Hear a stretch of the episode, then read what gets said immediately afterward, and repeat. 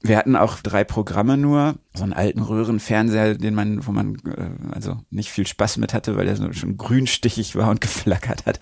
Und äh, meine meine Familie lebte auch technologisch immer so ein bisschen hinterm Mond, also wir hatten auch keinen CD-Player oder so. Und äh, ich habe gelesen ohne Ende. Ich habe ich hab auch nicht viel draußen dann gespielt phasenweise, sondern wirklich gelesen. Und ich habe auch alles vergessen drumherum.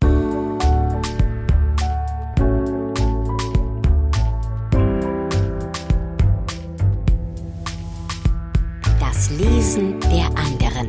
Prominente Menschen sprechen über Bücher, die sie geprägt haben. Mit Christian Möller. Hallo, guten Tag und herzlich willkommen zu Das Lesen der anderen, dem Podcast, der möglich gemacht wird durch meine UnterstützerInnen bei Steady. Es sind wieder neue Leute dabei seit der letzten Folge, nämlich Heidrun, Silvia und Wiebke. Viele Grüße und vielen Dank für eure Unterstützung. Habt ihr vielleicht auch Lust, mich zu unterstützen, sodass das Lesen der anderen immer unabhängiger werden kann? Dann schaut doch mal vorbei auf daslesenderanderen.de slash unterstützen. Ich sag gleich noch ein bisschen mehr dazu. Jetzt erstmal zu meinem Gast in dieser Episode. Das ist jemand mit vielen Talenten. Henrik Otremba ist Musiker, Schriftsteller und Künstler. Ich habe ihn zuerst kennengelernt als Sänger und Texter der Band Messer.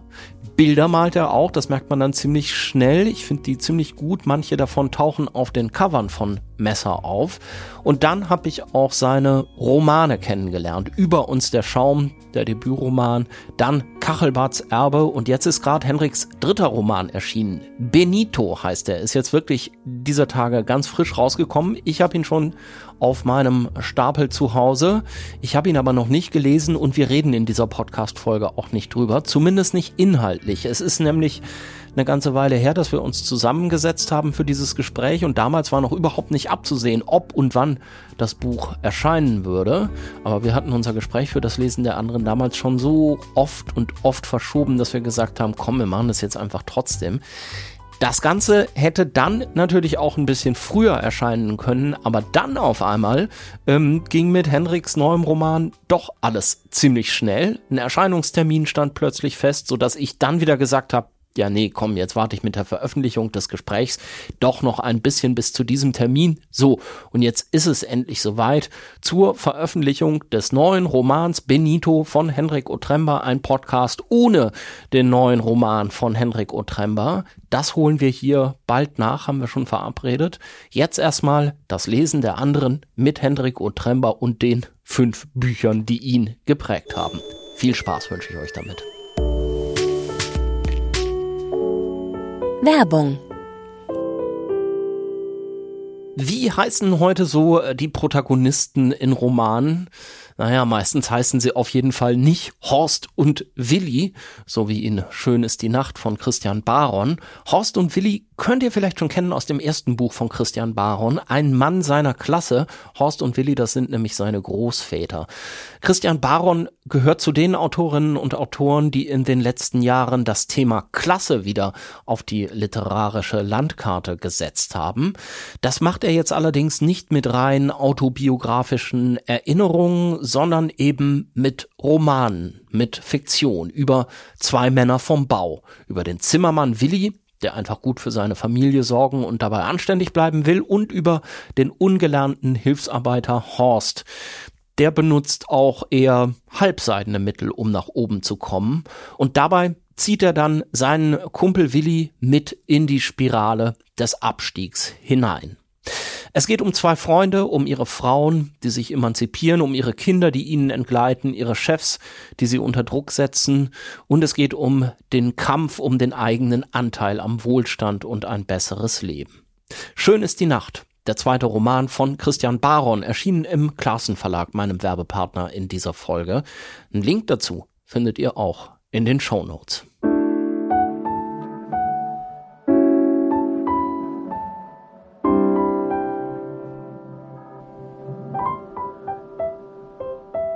Check, check, check. Genau. Ah ja, du bist das ja von so Bühnen gewöhnt, dass man check, check, check sagen Check, muss. check, ne? check. Was Ja. sagst du da immer?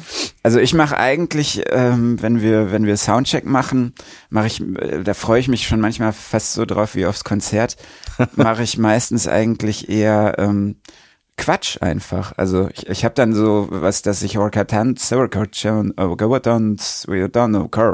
And lately the, the horse was, also ich erzähle so Quatsch und wechsle Ah, zwischen okay. Äh, existierenden und Fantasiesprachen, weil es mir eine Riesenfreude ist zu beobachten, wie sich unser Live-Mischer Kannst du nochmal wiederholen, was du gerade gesagt hast? And and later on that day um, we all stood around the fire Also so sowas sowas mache ich, weil Das man war da jetzt aber auch so ein bisschen junger Bekerkeling, ne? kommt auch aus Recklinghausen, genau wie ich. Ähm, also, nee, das mache ich, ähm, beim, um, um, um mich so ein bisschen warm zu machen und weil es nicht so ernst ist, ähm, weil man bei der Stimme verschiedene Spektren irgendwie äh, triggert. Und vor allem, Soundchecks sind so das Langweiligste, was es gibt. Also da zu stehen und 20 Minuten zu sagen, check, check. also wie soll man da denn wach werden? Also das, nee. Ja, und damit herzlich willkommen zu Das Lesen der anderen. Henriko Trember, schön, dass das endlich mal geklappt hat. Ja, ich freue mich Wie, wie lange überlegen wir da jetzt schon dran rum? Schon ziemlich lange. Zwei ähm, Jahre oder so, Ich ne? glaube, als das Ja. Format bei dir neu äh, auftauchte, da fragtest du, weil wir uns schon begegnet waren für eine andere Sache, die du machst durch Für die den Gegend. Podcast durch die Gegend, genau. Genau, da, das, und das hat mir damals sehr viel Spaß gemacht. Wir sind damals ja durch Recklinghausen, meine Heimatstadt, gelaufen. Und ähm, das war ähm, echt schön, eine, eine ganz schöne Erfahrung. Deshalb habe ich mich riesig gefreut, als du gefragt hast, weil ich auch selten über Bücher anderer irgendwie rede oder äh, also nicht nicht öffentlich zumindest. Und äh, da, da hatte ich direkt große Lust, Lust drauf. Und dann, ja, Geburt meiner Tochter, Pandemie, viel Arbeit. Irgendwie haben wir es bis jetzt nicht geschafft, aber jetzt. Ja, Ja, ich freue mich auch total, ich auch. dass es jetzt geklappt hat. Es ist jetzt natürlich in dem Podcast schon so eine Anmoderation gelaufen, wenn die Leute das hier hören, die ich aber jetzt, wo wir hier sitzen, noch nicht gesprochen habe. Raumzeitkontinuum und so weiter. Ähm, oder Raumzeitkrümmung und so weiter. Aber ich werde dich da ja vorgestellt haben als Musiker, Künstler und Schriftsteller. Was sagst denn du eigentlich selbst? Was ich, was ich bin, Ja. Naja, also ich muss mich ja zum Glück nicht entscheiden. Ähm, ich ich habe am Ende des Tages schon das Gefühl, dass das Schreiben, was ich ja auch erst seit fünf, sechs Jahren mache von, von Romanen, dass das so im, ins Zentrum geraten ist von dem, was ich, was ich so tue und, und, und wo ich so die meiste Zeit irgendwie drüber nachdenke und, und irgendwie mich hingezogen fühle. Einfach aber auch, weil es die komplexeste Arbeit ist und die, die am meisten Aufmerksamkeit, äh, Aufmerksamkeit, Zeit und Konzentration erfordert. Das heißt, ähm, das ist auch sozusagen ähm, die, die Eigenmacht der entstehenden Bücher, äh, einen zum Schriftsteller zu machen, wenn man eigentlich in verschiedenen Disziplinen gewisse Leidenschaften hat und, und, äh, und Sachen ausprobieren möchte. Ich habe als erstes, glaube ich, tatsächlich gemalt und, und das ist auch das, was irgendwie die, die, die längste Zeit mich begleitet. Aber das ist halt nichts, wo ich irgendwie Ambitionen spüre, das ähm, sozusagen zu professionalisieren oder zum, zum Alltäglichen irgendwie zu machen, weil ich ein, eigentlich nur mal, wenn ich mich mal entspannen muss oder runterkommen will oder irgendwie Ruhe suche. Ähm, und das funktioniert auch immer noch. Und ich glaube, das funktioniert vor allem noch für mich, ähm, weil es eben nicht ein Job ist, sondern weil ich male, wenn ich Lust habe. Glücklicherweise verkaufe ich viele Bilder und habe Ausstellungen und und ähm, und habe da irgendwie, also das kam so schleichend nebenher. Ähm, genau, Musik ist das, was was mich irgendwie auf so einer sozialen Ebene, glaube ich, vor allem interessiert und auch zu dem einsamen Schreiben irgendwie ein tolles ähm, äh, Gleichgewicht irgendwie ähm, stiftet, weil es einfach was ist, was ich mit Freunden mache und was im Kollektiven entsteht und wo man auch den ähm, Impulsen anderer noch stärker ausgesetzt ist, viel mehr reagiert, viel mehr im Dialog arbeitet. Das gefällt mir sehr, ähm, weil das Schreiben, da verkrieche ich mich schon sehr, da bin ich schon sehr alleine. Das heißt, ähm, das ist auch wichtig und das mache ich auch gern. Ich arbeite gerade auch an einer Soloplatte, wo ich mich mehr fühle äh, wie ein Regisseur und, und irgendwie delegiere und meine eigenen Ideen umsetze, ohne diskutieren zu müssen. Das, das ist auch wahnsinnig schön. Deshalb gewinnt, glaube ich, das Musikmachen gerade auch wieder mehr Raum. Aber ich, ich äh, galoppiere so ein bisschen vor, vor der Frage davon, wie du merkst. Nö, habe ich nicht den Eindruck. Äh, ich will damit sagen, ich glaube, es hat sich bei mir einfach, ohne dass ich jemals darüber nachgedacht hat, was im Fokus steht, so entwickelt, dass die Dinge sich nicht nur bedingen, sondern auch so ein bisschen benötigen mittlerweile. Also wenn ich wahnsinnig angestrengt bin vom Schreiben oder nicht weiterkomme, dann hilft's mir wirklich zu sagen, ach, jetzt male ich ein Bild. Oder wenn ich irgendwie keine Inspiration für ein Gemälde habe, dann äh, arbeite ich an einem Song und da entsteht wiederum äh, eine Visualität in mir, äh, eine Landschaft, die ich irgendwie beim Schreiben verfolge, die dann wieder zu einem Gemälde führt und so weiter und so fort. Also wenn man ich, ich musste das neulich ein paar Mal machen, weil ich so poetologische Vorträge gehalten habe, beziehungsweise für dann Sammelbände, die auf Tagungen entstanden sind, wo ich künstlerischer Gast war, äh, dann auch äh, einen Text abliefern musste. Und ich habe mich erst schwer damit getan, über mein eigenes Schaffen zu schreiben, weil das ist natürlich auch noch viel greifbarer, äh, viel, äh, also man wird viel mehr darauf festgenagelt, wenn etwas niedergeschrieben steht, als wenn man es nur so in den Raum spricht. Aber da habe ich das dann mal gemacht, äh, wo ich auch irgendwie denke mit mit der Ende 30, ob mir das überhaupt schon zusteht, äh, über mein Schaffen äh, so zu schreiben. Aber da habe ich das gemacht und da ist mir erstmal klar geworden, wie man eigentlich so durch sowohl Bilder als auch Musik, als auch Gedichte, als auch äh, die Romane und und alles, was ich so mache, wieder wirklich so Linien durchführen und wie man da, wie, wie ich da wirklich selber Bezüge entdeckt habe, die mir gar nicht klar waren und selber bemerkt habe, wie sich Dinge zueinander verhalten, auseinander hervorgehen und so. Das ist nichts, was an einer, was folienhaft oder irgendwie an einem Reißbrett entsteht, sondern was ich, glaube ich, einfach zulassen gelernt habe äh, und, und Gott sei Dank nicht so viel drüber nachdenke. Und dann ähm, ist es für mich auch schön, im Nachhinein manchmal Dinge zu verstehen. Also, dass mich was beschäftigt hat, was ich im Moment gar nicht bemerkt habe und dann im, im Rückblick entdecke. Und genau, deshalb würde ich immer sagen, äh, es, ich kann nicht sagen, das steht im Zentrum, aber das Schreiben von Romanen ist einfach die Arbeit, die am meisten Fleiß und am meisten Disziplin bedeutet und mir dann, weil es so intensiv und komplex ist, auch, glaube ich, am meisten Spaß macht. Ähm, deshalb gerät das schon ins Zentrum. Bei alledem hat für dich, glaube ich, auch immer Lesen eine große Rolle gespielt. Also es gibt ja bei ja. deiner Band Messer Titel, die auf Buchtitel zurückgehen oder mhm. die Buchtitel zitieren mhm. oder es gibt da eine EP von euch, die ähm, trägt im Titel den Titel eines Buches, was du hättest mitbringen wollen. Genau, ja. Alle Tage von Alle Theresia Tage. Mora. Das war tatsächlich das erste Demo-Tape, äh, die erste Kassette von Messer mit drei Stücken. Das ist dann später nochmal auf Seven Inch rausgekommen.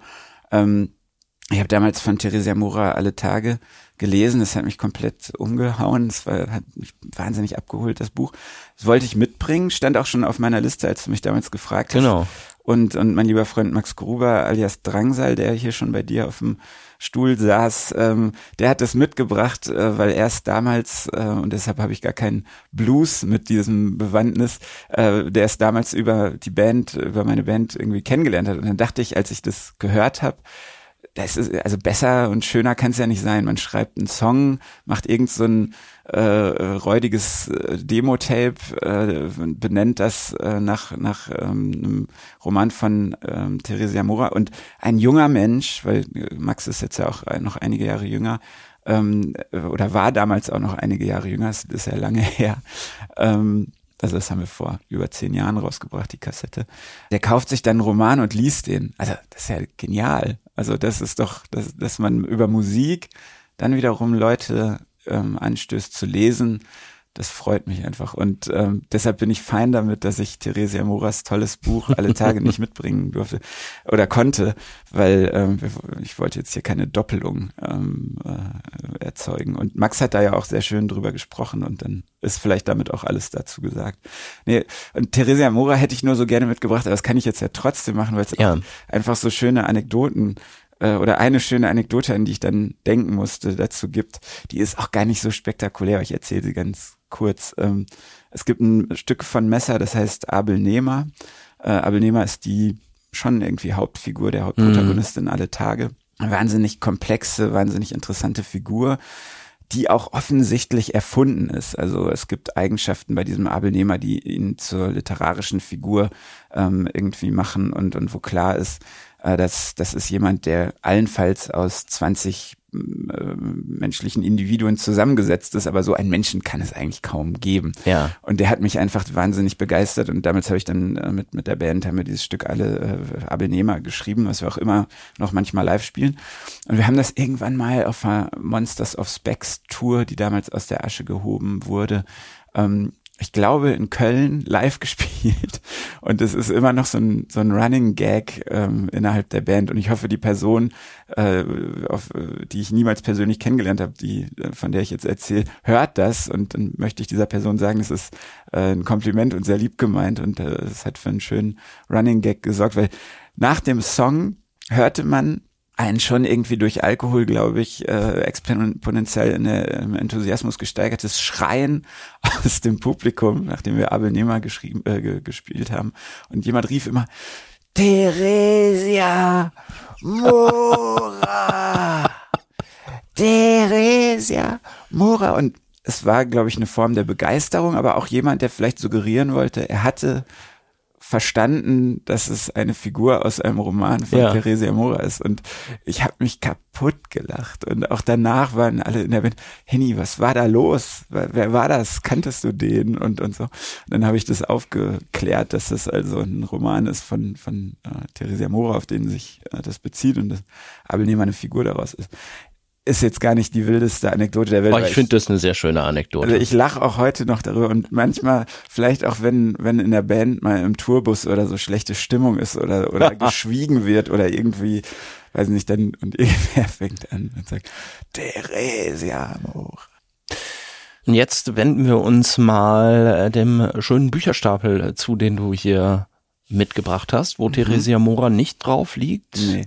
Was würdest du denn als erstes da runternehmen? Hat das einen biografischen Bezug eigentlich? Ja, auf jeden Fall. Ja. Ich habe die jetzt auch ehrlich gesagt so hingelegt, ungefähr wie ich äh, meinen würde, dass sie Bedeutung für mich gewonnen ja. haben. Und ganz oben liegt von Philip K. Dick Träumenroboter von elektrischen Schafen. Ich glaube, das würde ich als erstes vom Stapel nehmen. Auch. Ja, bitte. Ja. Also Erzählungen, die immer so ein bisschen in die Science Fiction eingeordnet werden, weil du Android Stream of Electric Sheep ist ja die Vorlage für Blade Runner, wenn ich es richtig sehe. Genau, ne? das ist die Vorlage von Blade Runner. Was man bei dem Buch jetzt hier nicht sieht, ist, ähm, dass eigentlich auch diese Ausgabe nicht unter Träumroboter von elektrischen Schafen erschienen ist, sondern unter dem Titel Blade Runner. Ich habe nämlich selber als Jugendlicher einen Schutzumschlag gebastelt. Ach toll. Und, ja. und beschriftet, weil ich fand das Cover irgendwann so hässlich, obwohl ich das Buch so schön fand. Und es war irgendwie, das ging für mich nicht mehr zusammen. Und es ist eigentlich, ich habe das mal äh, nachgerechnet, ich muss das so mit 14 höchstens 15 gekauft haben. Ich erinnere mich noch, dass ich das in Dornumasil, einem Luftkurort an der Nordsee, gekauft habe in so einem in so einem Laden, wo es so alles gibt. Das so sind in solchen Orten ja die Läden, die größeren Läden. Achso, du meinst so, da ist so so, so ein Ding, wo man so Postkarten stehen genau. und dann stehen so Nippsachen rum und dann und noch so Dosenkonserven und alles eigentlich. ja. Ein bisschen frisches, vielleicht leicht welkes Gemüse.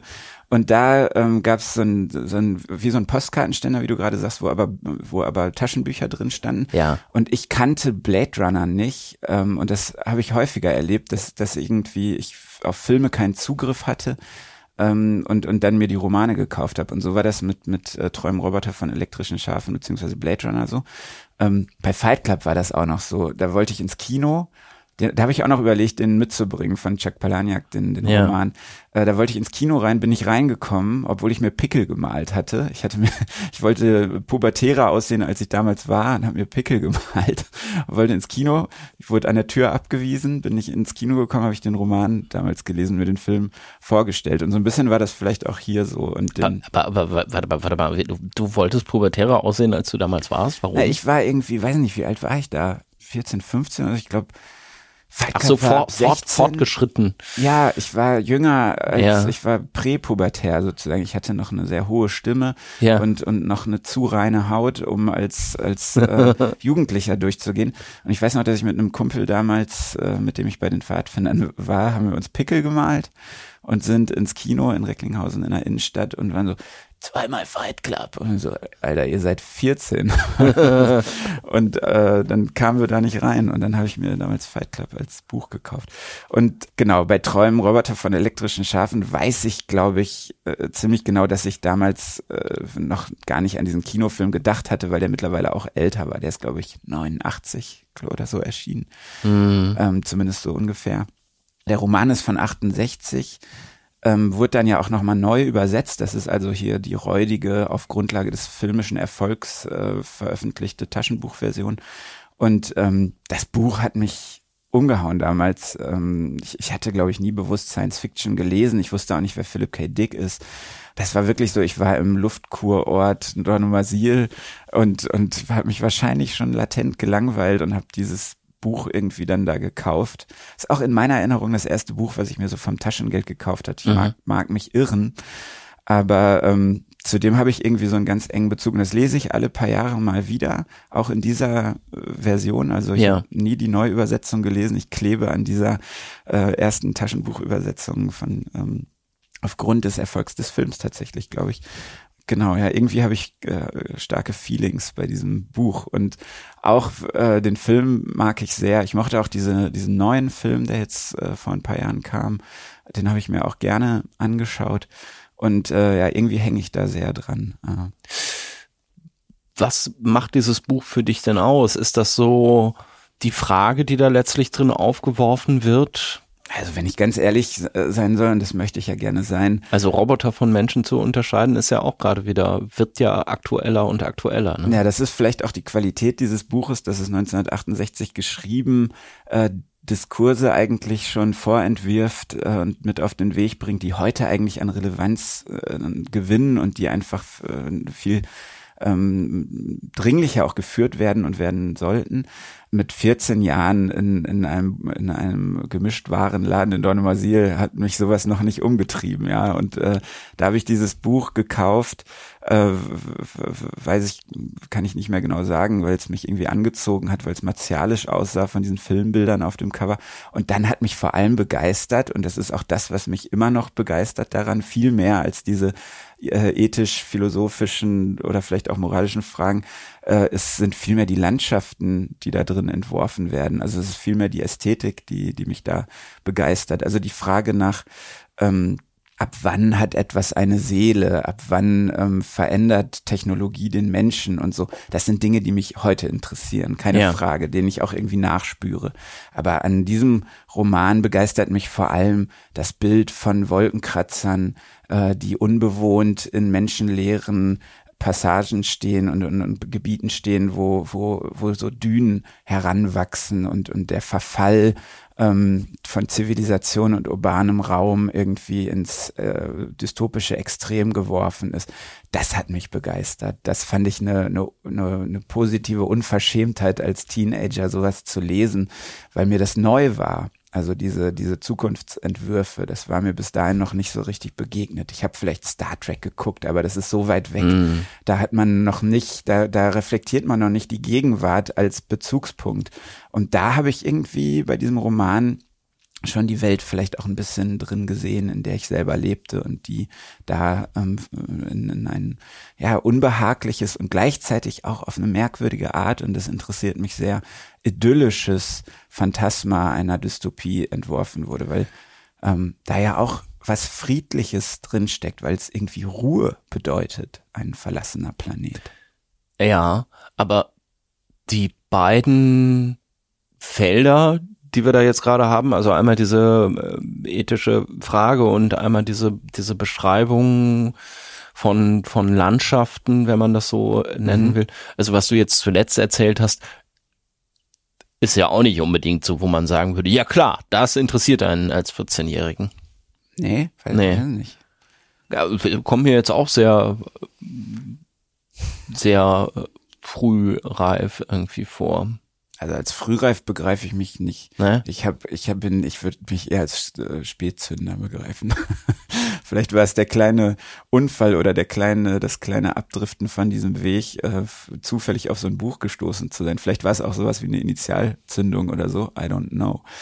Aber, Aber es ist ja, es ist ja so ein bisschen, finde ich, also was man auch immer aus diesem Buch jetzt mhm. rausnimmt, ist es ja doch eigentlich dieses interessante Moment der Überforderung, ja. was mir jetzt hier auch immer wieder begegnet in Gesprächen mit unterschiedlichsten Leuten, ja. was ich so spannend finde in dem Alter. Also ja. du willst plötzlich Bücher lesen, wo klar ist, das ist noch nicht für dich gemacht. Also das, das verstehst du eigentlich noch nicht. Das zieht sich durch den ganzen Stapel an Büchern, die ich mitgebracht habe. Ich würde nämlich sagen, das ist nichts, was mich mit 14 ähm, angezogen hat, also das sich selbst überfordern mit Dingen, das, das ist jetzt mit, äh, mit 37 empfinde ich das noch genauso und das äh, spielt immer noch für mich eine Rolle. Also da kann ich mich einreihen in meine Vorrednerinnen und Vorredner, die, die da ähnliches äh, berichtet haben. Auf etwas zu stoßen, was einen einfach auch so vereinnahmt, weil man noch nicht so richtig einordnen kann und weil man noch nicht so richtig weiß, was soll das hier? Was, was, was, sind das für Gefühle, die da bei mir geweckt werden und so. Also das habe ich ähm, da ganz bestimmt so empfunden. Frühreif kann, ja, vielleicht ist das auch ein Begriff dafür. Ich war auch, ich habe, wenn ich jetzt mal so an meine Lektüre denke, äh, es gibt auf jeden Fall viele Bücher, insbesondere Bücher, die bei mir Dinge getriggert haben, für die ich vielleicht noch gar nicht bereit war. Also da mhm. würde ich schon sagen, ich, ich weiß noch, wie ich als, das waren auch zwei Bücher, über die ich nachgedacht habe, die mitzubringen. Ähm, ich habe von äh, Henry Miller Sexus äh, im, im, äh, in unserem Zechenhaus in dem ähm, dilettantisch improvisierten Hobbykeller meines Vaters irgendwie aus dem Regal gezogen. Oder von Boris Vian, diese ganzen schönen Bücher in 2001 äh, erschienen, also in der Edition ähm, bei, bei 2001 mit den Art Spiegelman äh, Artworks äh, der da die Cover gemalt hat. Blutrünstig, pornografisch, beides irgendwie. Habe ich als Kind äh, mit, mit 14, als ich gerade, oder auch früher schon, als ich gerade lesen konnte, gele äh, mir angeschaut, hat mich natürlich überfordert, war überhaupt noch nicht für mein Alter gedacht. Äh, spielt für mich auch heute noch eine Rolle und, und begeistert mich und auch so biografisch ist so ein bisschen also mein Vater ist früh gestorben und das ist so das, was ich von ihm aufbewahrt habe, diese Bücher ähm, und, und dieses sich überfordern und auch irgendwie rote Ohren bekommen, weil man einfach diese Welt noch gar nicht erforscht hat, die da so selbstverständlich und drastisch geschildert wird, das, das fand ich schon krass. Ja. Und das ist, glaube ich, dieses Gefühl vielleicht dadurch auch äh, küchenpsychologisch betrachtet bei mir geblieben. äh, sich an Dinge heranwagen, an Orte gehen, äh, sich mit Dingen beschäftigen, die eigentlich äh, zu heftig für einen sind. Ähm, und, und das mag ich auch an Literatur. Das ist die Welt, in der sowas stattfinden kann. Und das, das finde ich gut.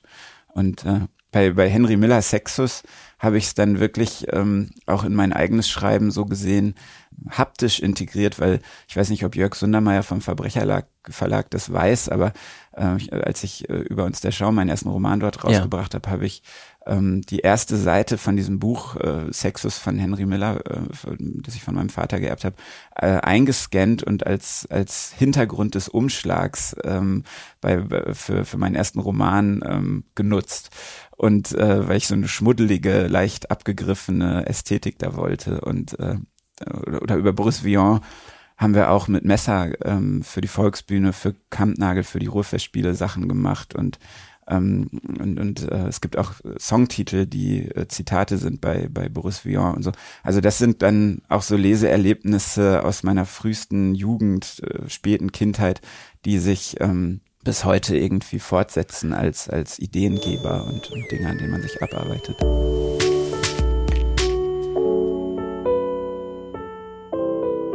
Das Lesen der anderen hört ihr den Podcast, in dem ich mich mit interessanten Menschen über die Bücher unterhalte, die sie geprägt haben und die ihnen was bedeuten. Ganz unterschiedliche Leute waren hier schon zu Gast.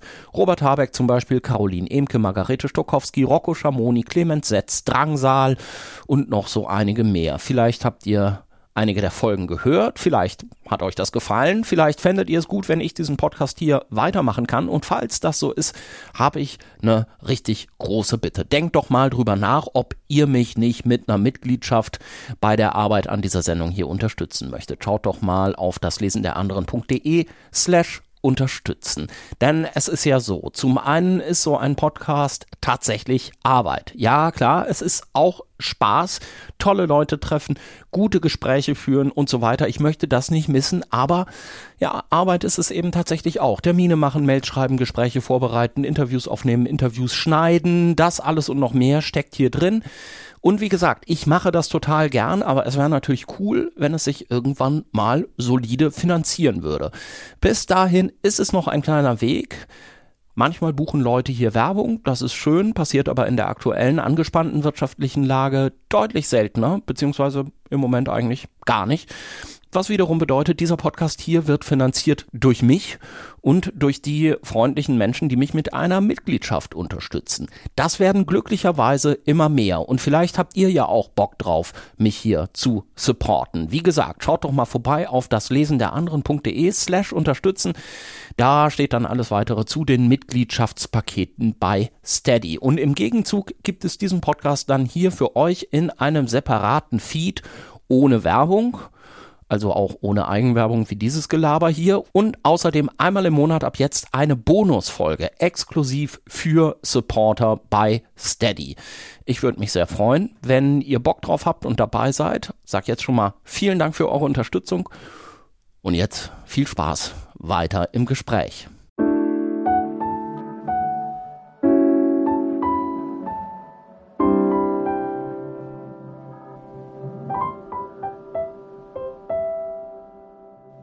Jetzt waren wir ja schon äh, kurz in Recklinghausen. Mhm. Äh, lass uns da noch mal einen Moment bleiben. Wie war denn das so in deiner Kindheit und Jugend mit dem Lesen? Also Donomasil, Ladenlokal, Taschenbuch gekauft, Bücherregal bei deinem Vater mhm. zu Hause. Was, was hat's da sonst noch so gegeben? Also Bücherregal von meinem Vater war eher verstörend und überfordernd, wie gesagt. Und deshalb äh, spreche ich gerne auch über wirklich, man könnte schon sagen, so eine Art Pseudo-Pilgerort meiner Kindheit. Es äh, gab die Zweigstelle Süd der Bücherei in Recklinghausen. Also das, äh, ich komme aus dem Süden der Stadt, ein, ähm, ein Arbeiterviertel, ähm, sehr ärmlich ähm, und und äh, irgendwie aber sehr schön in, in meiner Erinnerung und auch wenn ich da bin, bin ich da gerne. Und da gab es auf dem Marktplatz in Süd Recklinghausen Süd, die Zweigstelle Süd der Stadtbücherei. Und da bin ich wirklich jede Woche mit meinem Fahrrad durch den Südpark hingeradelt. Und da gab es vor allem Spirou und Fantasio Comics, mhm. ähm, die ich dort alle gelesen habe. Äh, dann auch ganz viele andere Comics. Also ich habe da wirklich äh, erstmal wahnsinnig viele Comics gelesen. Vor allem so Carlsen Verlag, alles ja. was so die Richtung Spirou also und Fantasio. Französische, franco-belgische. Belgische, ja. genau, Sachen. Dann aber auch ähm, Astrid Lindgren, der kleine Vampir von Angela Sommer-Bodenburg hat für mich irgendwie eine ganz große Rolle gespielt. Das habe ich verschlungen. Aber auch die TKKG, die drei Fragezeichen, oh, all ja, sowas. Ja. Also ich war wirklich so ein, so ein ähm, kindlicher Leser. Wir hatten auch äh, drei Programme nur, ne? Ähm, so einen alten Röhrenfernseher, den man, wo man äh, also nicht viel Spaß mit hatte, weil der so schon grünstichig war und geflackert hat. Und ähm, meine meine Familie lebte auch technologisch immer so ein bisschen hinterm Mond, also wir hatten auch keinen CD-Player oder so. Und äh, ich habe gelesen ohne Ende. Ich habe ich habe äh, ich habe auch nicht viel draußen dann gespielt phasenweise, sondern wirklich ähm, gelesen und ich habe auch alles vergessen drumherum. Also die und das danach suche ich auch immer. Deshalb bin ich auch so kritisch mit äh, Literatur ähm, und, und lege auch manchmal Bücher weg. Also wenn das nicht dieses Gefühl bei mir erzeugt, dass ich alles vergesse und abtauche und in etwas anderem drin bin, was, was mich einhüllt, dann ist das kein gutes Buch. Ähm, dann, und das sind schon meine harten Ansprüche. Ich muss so richtig heftig reingezogen werden und dieses Gefühl haben von damals den ersten Leseerfahrungen, sonst, sonst bringt's das nicht. Es ist richtig hart ähm, und ver, also verbietet einem vielleicht dann leider auch manche Dinge, die eigentlich relevant wären zu lesen in, in gegenwärtigen Diskursen. Aber ich brauche, also mich muss das so sehr überzeugen wie damals und so ein heftiges Gefühl erzeugen wie damals, weil dieses Lesen das war, das war so eine wunderschöne Erfahrung, wirklich woanders zu sein und, und äh, ja, so diese Intensität in der, im Lesen, das war, es ist wirklich eines der schönsten Gefühle, das ich so auch aus meiner Kindheit erinnere. Ja.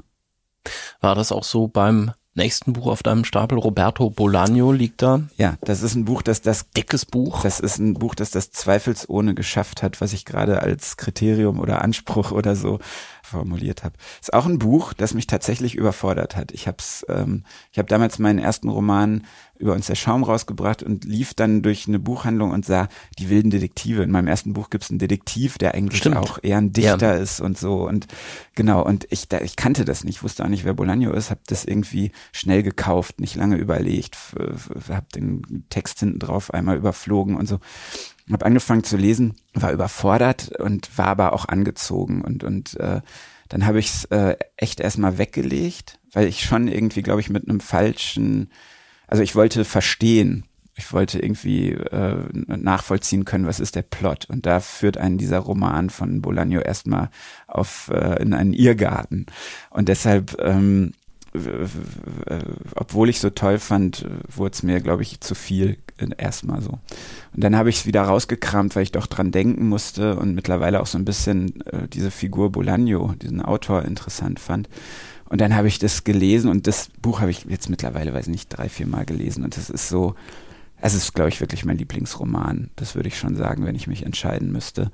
Und es hat vor allem für mich eine Riesenbedeutung gewonnen, weil auch wenn ich literaturwissenschaftlich so studiert habe und so, das ist ja eine andere Ebene als selber zu schreiben. Und dieses Buch hat mir mehr als alles andere den Glauben daran und auch Roberto Bolaño hat mir mehr als jeder andere den Glauben daran geschenkt, einfach im Schreiben, im ähm, sich dem Schreiben verpflichten sozusagen, nur auf sich selber zu hören und den eigenen Ideen zu folgen und auch ja, gegen alle Widerstände und auch vielleicht auch gegen alle Versprechungen von Erfolg oder so, einfach das, dem zu folgen, was man glaubt, was aus der Idee kommt, was aus dem, was man da macht, herauskommt. Und nicht versuchen, sich anzudocken an Dinge, von denen man weiß, dass sie funktionieren, nicht ähm, verheißungsvollen Ideen zu folgen, bei denen man weiß, irgendwie, die, die sind ein Garant dafür, dass man auch Gehör findet oder so. Also das, der, der hat ja wirklich, äh, ist ja leider früh gestorben, viel ja. zu früh gestorben, aber der hat ja Zeit seines Lebens Romane geschrieben, die eigentlich verdonnert sind, niemals geliebt und und äh, und erfolgreich zu sein in einem kommerziellen Sinne. Ist nach seinem Tod dann äh, jetzt wird ja wirklich jeder Fitzel, den er veröffentlicht oder oder den ja. er geschrieben hat, veröffentlicht, was ich auch kritisch betrachte, was ich auch nicht so, äh, so toll finde ähm, im Einzelnen, aber das ist ein, vielleicht ein anderes Thema.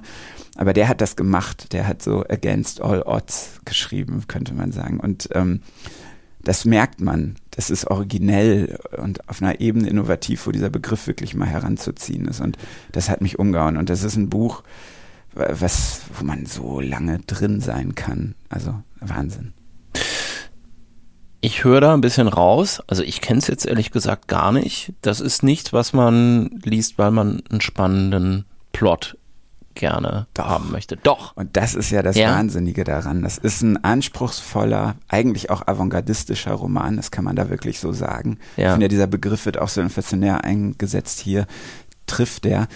Ähm, es fängt an mit einer Tagebucherzählung Mitte der 70er von so einem ganz jungen Typen, der ähm, nicht so richtig weiß, wohin mit sich. Also erstmal also nichts Besonderes, ja, und der irgendwie die Dichtung für sich entdeckt in, in Mexiko, ja. Und der ähm, an so Leute gerät, die irgendwie ein bisschen älter sind und die sind krass, so. Tagebucheinträge und das liest man und es geht so rein, der säuft, der hat die ersten erotischen Abenteuer, der begeistert sich für Kunst und so. Ähm, plötzlich endet das und wir haben für einen gigantisch dicken Hauptteil des Buches Erzählungen, in denen Menschen in einem Zeitraum von 20 Jahren über zwei Menschen erzählen, die dieser Erzähler der Tagebucherzählung am Anfang ähm, schon gesprochen hat und die in einem Zeitraum von 20 Jahren durch die Welt tingeln und auf der Suche sind nach einer äh, Dichterin beziehungsweise dem Nachlass einer Dichterin, die eigentlich niemand wahrgenommen hat und deren Leben auch total durcheinander sind und, und, und die wirklich als Grenzgänger, als, als ähm, wilde Detektive, kann man so sagen, also als Suchende, die eigentlich keinen Auftrag haben, ähm, unterwegs sind und die dabei auch ein wildes Dichterleben führen und, und auch ein prekäres Leben führen und auch ähm, Probleme haben und ähm, genau. Also das sind zwei interessante Typen, Arturo Belaño und Ulysses Lima. Und man weiß eigentlich nicht, zu wem sprechen diese Zeugen, die denen in 20 Jahren begegnet sind. Werden die interviewt? Ähm, warum reden die über die? Und, und da findet man auch keine Antworten, was eigentlich der Auftrag ist dieser Erzählung. So. Und das finde ich so geil auch da dran. Und gleichzeitig ist es so spannend, weil man sich die ganze Zeit fragt, was ist mit denen passiert? Und man kriegt nur so Fragmente. Und die ganze Zeit wabert da aber etwas und, und dieses radikale Leben, was die führen, da hat man eine Sehnsucht, aber auch eine Ehrfurcht vor und es ist irgendwie, das hat was Krasses mit mir gemacht. Und dann irgendwann endet das und man kriegt noch den Rest von diesen Tagebucheinträgen und äh, da ist sozusagen vom Anfang. Vom Anfang. Ja. Also es ist Tagebucheinträge, dann passiert was Krasses, dann 30 Jahre sozusagen, äh, 20 Jahre die Konsequenz dieses krassen Ereignisses von damals, weil die müssen, da passiert was, die müssen fliehen, diese beiden Typen. Und dann äh, fragt man sich 20, 30 Jahre, 20 äh, Jahre, was, was ist passiert?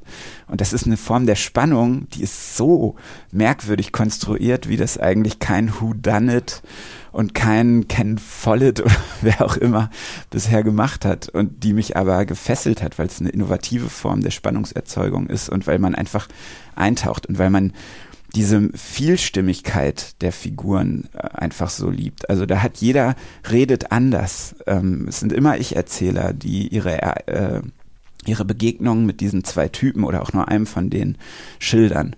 Und die, und das ist so unterschiedlich, dass ich denke, wie kann man so schreiben, dass so radikal unterschiedliche Stimmen so vollkommen wirken? Und da muss man sagen, Polanyo Hut ab. Das ist einfach das ist ein unfassbarer Schriftsteller, der sein Leben letztlich äh, gegeben hat ähm, für seine Idee, seinen Glauben an die Literatur und eine eigensinnige Form der Literatur. Und ähm, das begeistert mich sehr. Ja. Diese Figur des Detektivs, du hast das ja gerade schon erwähnt, die spielt ja für dich auch eine Rolle. Also in deinem ersten Roman gibt es einen Detektiv, der mhm auch ein, eigentlich eine Art Dichter ist. Mhm. So in Unkenntnis von, von Bolaño. Also es hat sich irgendwie dadurch durch Zufall so ergeben, dass dir das dann hinterher begegnet ist. Ne? Das ist ja auch verrückt da, irgendwie. Das ist total verrückt und das hat mich auch äh, im positiven Sinne fertig gemacht, weil ich dachte, man arbeitet ganz naiv an etwas, weil äh, meinen ersten Roman habe ich einfach, ich dachte, ich habe einen Startpunkt, ich habe einen Endpunkt, ich habe eine Idee von der Welt und ich weiß viel mehr, was ich alles nicht machen will. Das ja. war eigentlich so okay. mein, ich wusste, was ich nicht machen will und ja. was ich nicht kann und was auch keinen Sinn macht für mich. Habe ich drauf losgeschrieben. Und ich hatte eigentlich gar nicht so richtig eine Idee und es ist so passiert, wie, wie, wie, wie ein Punk-Demo-Tape hat sich mein erster Roman angefühlt. Und ähm, dann lese ich danach etwas von jemandem, der eigentlich diese Figur, die für mich da irgendwie eine Rolle gespielt hat, äh, vorentworfen hat, ohne dass ich Kenntnis davon hatte. Und das hat mich, das, da fühlte ich mich dann auf einmal Bolaño auch nahe, nicht ja. im Hinblick auf eigenes Vermögen oder Qualität, sondern einfach nur, also so einen Komplizen im Geiste, der auch irgendwie diese Idee hatte von einem, von, von Detektiven, die, die eigentlich auch Zeugen sind und Geschichte, äh, ja, Historiker und die eigentlich auch der Zivilisation ausgesetzt sind und darin irgendwie Halbseiden werden. Und, und das fand ich irgendwie geil. Und ja, also ja, das ist ein schönes Erlebnis, wenn man nachdem man etwas gemacht hat, über Dinge trifft, die in einer ähnlichen Richtung sich perspektiviert haben, sensibilisiert haben und merkt, äh, man ist auch nicht allein mit solchen Stoffen und so einem Nachdenken und sowas. Denke ich jetzt eh nicht, dass ich da irgendwie mhm. allein bin. Aber in dem Fall habe ich wirklich sowas wie einen Komplizen, dann einen, ähm, einen Wunschkomplizen ja. vielleicht äh, von, weil Bolaño war schon tot, als ich es gelesen habe. Also es war die Chance, ihm zu begegnen, war gar nicht mehr gegeben. Ja. Ein Geist. Ich finde diese Figur des Detektivs allgemein so interessant, weil das natürlich erstens etwas ist, was so aus der Pulp-Literatur ja in die mhm. allgemeine Literaturgeschichte äh, hineingekommen ist. Ne? Also erstmal haben Chandler und die ganzen Leute für diese Heftchen geschrieben, mhm. bevor sie dann diese Romane geschrieben haben, die später ganz große Klassiker der äh, englischsprachigen Literatur oder überhaupt der Literatur äh, geworden sind. The Big Sleep und, mhm. und was man da nicht alles so ähm, hat, die Marlowe-Romane. Das drückt ja aber gleichzeitig doch irgendwie so eine ganz zentrale Sehnsucht von Menschen aus, also einfach hinter die Dinge mhm. zu blicken und irgendwie, dass es irgend, also bei Chandler ist das immer, der hat das selber mal so formuliert, es ist eine moralisch verkommene Welt, ja, im Grunde so ein bisschen ähnlich wie diese Blade Runner-Welt ja auch. Und mhm. dann kommt der schöne Satz, uh, through, habe ich mir gemerkt, through these mean streets a man must go und der muss halt moralisch unkorrumpierbar sein und das ist ja auch immer bei diesen Chandler-Figuren, der legt dann immer die 500 Dollar Vorschuss, legt er immer irgendwie in den Tresor von der blonden Frau. Ich weiß jetzt gar nicht, ob das wirklich Chandler ist oder einer mhm. der anderen. Ähm, aber so dieser, dieser Drang nach Erkenntnis, dieser Drang irgendwie die Wahrheit, von der wir alle wissen, dass es sie so in der Form nicht gibt, die wir aber doch gerne herauskriegen mhm. möchten und dass das dann wiederum äh, verknüpft ist oder dass das wiederum etwas ist, ja, was sich so verfestigt hat, eben nicht in erster Linie durch Schriftsteller wie Roberto Bolaño, sondern erstmal durch ähm, andere Autoren, die vielleicht was ganz anderes vorgehabt haben. Mhm. Ich, es ist etwas da, kann ich auch sehr lange drüber nachdenken. Total, ja, ja.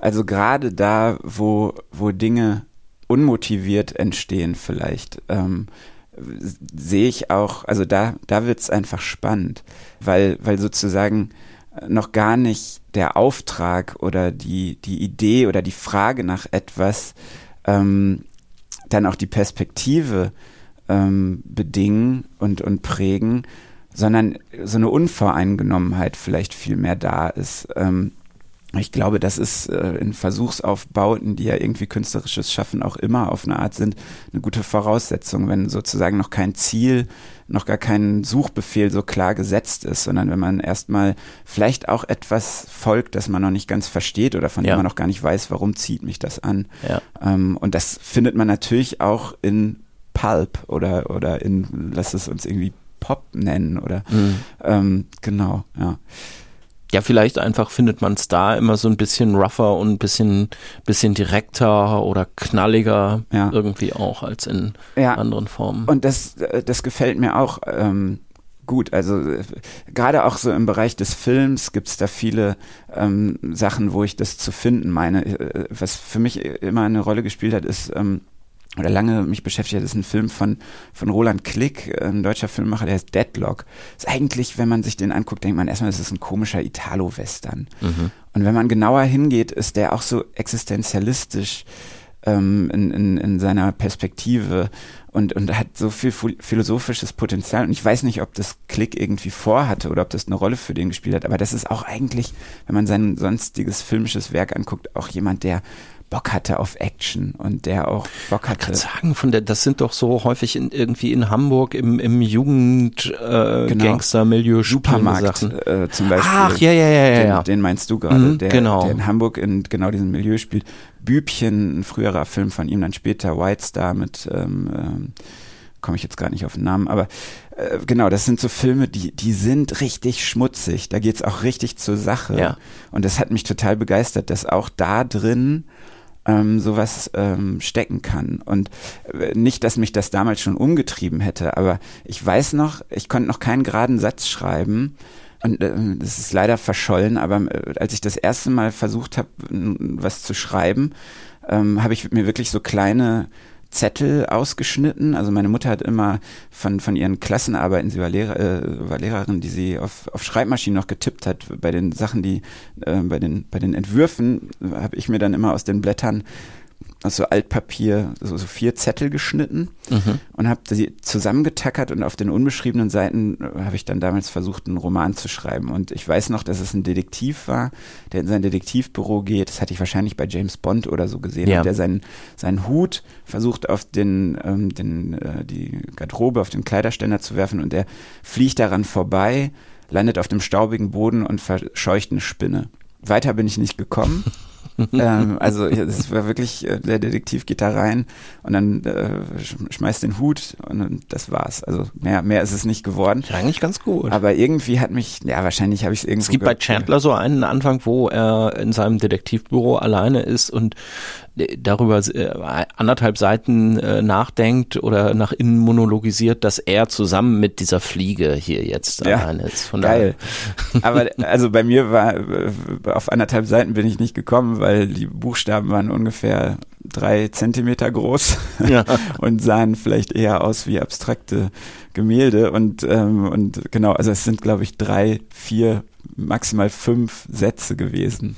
Und dann habe ich das Projekt wieder aufgegeben. Aber scheinbar haben mich diese Detektive damals schon interessiert und äh, genau, ja. Äh, Man kann ja auch sagen, bei, bei, bei Träumroboter von elektrischen Schaffen, das ist auch ein Detektiv. Ist auch ein Detektiv. Ja, Ja. genau. Ja. Die Kunstfigur des Detektivs ist einfach eine wahnsinnig spannende. Und Figur. man könnte auch beim, nee, beim nächsten weiß ich es jetzt nicht. ja, doch. Ich glaube, wenn, Das- wir, wenn wir suchen, finden wir. Ja, meinst du? ähm, beim nächsten Buch vielleicht davon. Also ich weiß es nicht, weil ich es tatsächlich nicht kenne. André Tarkovsky, jetzt waren wir gerade schon beim Film, ist ja Filmemacher, ne? Genau. Eigentlich. Die versiegelte Zeit. Ja. Oder was heißt eigentlich? Man kennt ihn eher als Man Filmemacher. kennt ihn als Filmemacher. Genau. Ist mir dann, ähm, als ich nochmal die Bücher so in die Hand genommen habe, aufgefallen und hat mich auch ein bisschen erschreckt, muss ich sagen. Bei allen Büchern, die ich mitgebracht habe, sind, sind die Autoren dahinter nicht mehr am Leben und die sind alle nicht alt geworden. Also die sind alle vor ihrem 60. bis auf den letzten, alle vor ihrem 60. Geburtstag gestorben. So auch Andrei Tarkovsky. Leider, wobei ich in letzter Zeit gedacht habe, weil er auch sehr spirituell war, vielleicht in Zeiten dieser Pandemie hätte man da auch einen Helden verloren. vielleicht wäre Mm. Tarkovsky ein, das sind jetzt wirklich augenzwinkernde Mutmaßungen, vielleicht wäre Tarkovsky auch ein Schwurbler geworden.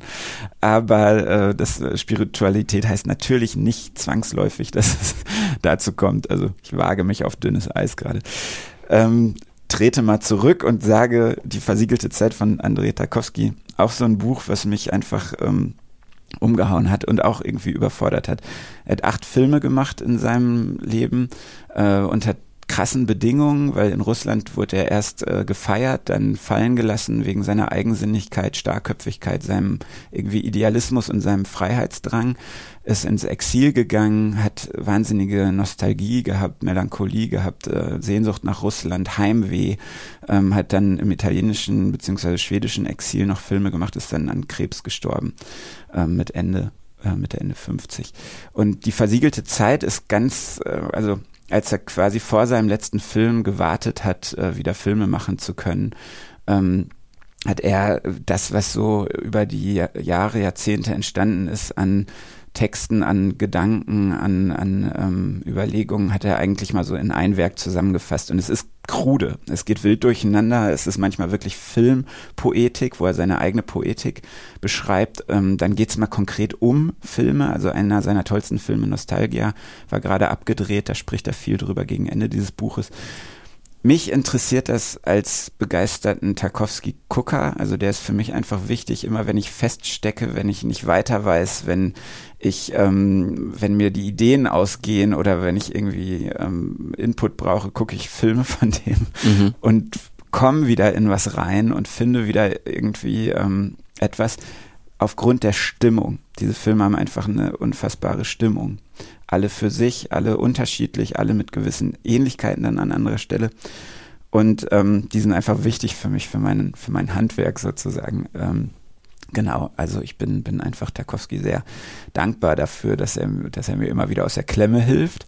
Und dieses Buch versammelt einfach ähm, vor allem von äh, ähm, sehr umfassende ähm, philosophische Überlegungen von, von Tarkovsky, weil der, auch wenn er als Filmemacher ähm, bekannt ist, jemand war, der einfach Film auch genutzt hat, ähm, um bestimmten Dingen nachzuspüren, die in diesem Medium ähm, sich erzählen oder beackern lassen. So und in seinen Filmen kommt ja auch immer ganz präsent Musik vor, Malerei. Ähm, also es sind auch Filme, die die ähm, die die eine eigene Formsprache gefunden haben in äh, Referenz und, und in Bezug auf andere Kunstdisziplinen. Und deshalb würde ich sagen, es ist schon so ein Meta-Filmemacher, der irgendwie auch ähm, losgelöst von den Konventionen des Mediums Film gearbeitet hat und somit auch, finde ich, für literarisches Arbeiten ähm, ganz inspirierend sein kann. Also auch ja, und für dich ja vielleicht auch ein Komplize wieder. Ist ne? auch so ein Komplize, Ja. wenn wir den Begriff hier mal. Genau, ja, also Tarkovsky auch ein Komplize im Geist. Auch wieder ein Begriff aus der Welt des Verbrechens. Ja, Aber äh, ja, nee, wollte ich jetzt gar nicht als ein, äh, wollte ich jetzt gar nicht als so ein äh, Witz machen, weil das ist ja schon eine interessante Parallele, dass du dich jetzt in äh, oder dass du dich äußerst in drei unterschiedlichen Kunstformen, so wie er das ja, wenn du jetzt sagst, es wird Musik Mhm. und Malerei auch noch thematisiert und dann macht er Filme und er Mhm. schreibt und ich glaube, du hast ja auch schon mal jetzt in den letzten Jahren filmisch gearbeitet im weitesten Sinne, ja ne? im weitesten Sinne. Also ich glaube, ich würde voll gerne mal Film machen. Ähm, ich habe wahnsinnigen Respekt davor, weil ich glaube, das ist wirklich die Arbeit, die einen fertig macht. Also Filme machen, äh, wie, wie abhängig das von so vielen Dingen ist. Denn äh, allein schon am Set, äh, Licht, Wetter, all das, die Leute, mit denen man arbeiten muss. Man, kennt vielleicht noch nicht mal alle, mit denen man arbeiten muss, muss sich aber auf die verlassen. Oh mein Gott, also das kriege ich ja, Ja. mit der Band überfordert mich das schon, Ja. äh, sage ich jetzt augenzwinkernd und, und äh, wohlmeint. Nee, aber ähm, das, äh, dieses kollektive Arbeiten beim Film, da- das wäre, glaube ich, zu heftig für mich. Vielleicht irgendwann traue ich mich mal. Nee, das, was ich filmisch gemacht habe, war äh, an Musikvideos mitarbeiten für meine Band, wo ich irgendwie versucht habe, meine größten wahnsinnigen Ideen umzusetzen und gemerkt habe, das ist vielleicht auch schon zum Scheitern verurteilt. Und dann habe ich neulich einen Film gemacht ähm, für die digitale ähm, Version von einem Festival, was äh, aus, aus Gründen nicht ähm, vor Ort stattfinden konnte. Da habe ich ähm, Fotografien, äh, die ich gemacht habe, über die Jahre bearbeitet und in so einer Art, so ein bisschen war meine Idee, da ähm, dieser Ästhetik zu folgen von Chris Marker am Rande des Rollfeldes, La GT. Das ist ja quasi ein, ein Fotoromanfilm. Das ist ein ungefähr 20-minütiger Film, der nur mit der Aneinanderreihung äh, von Fotos arbeitet aus den 60er Jahren.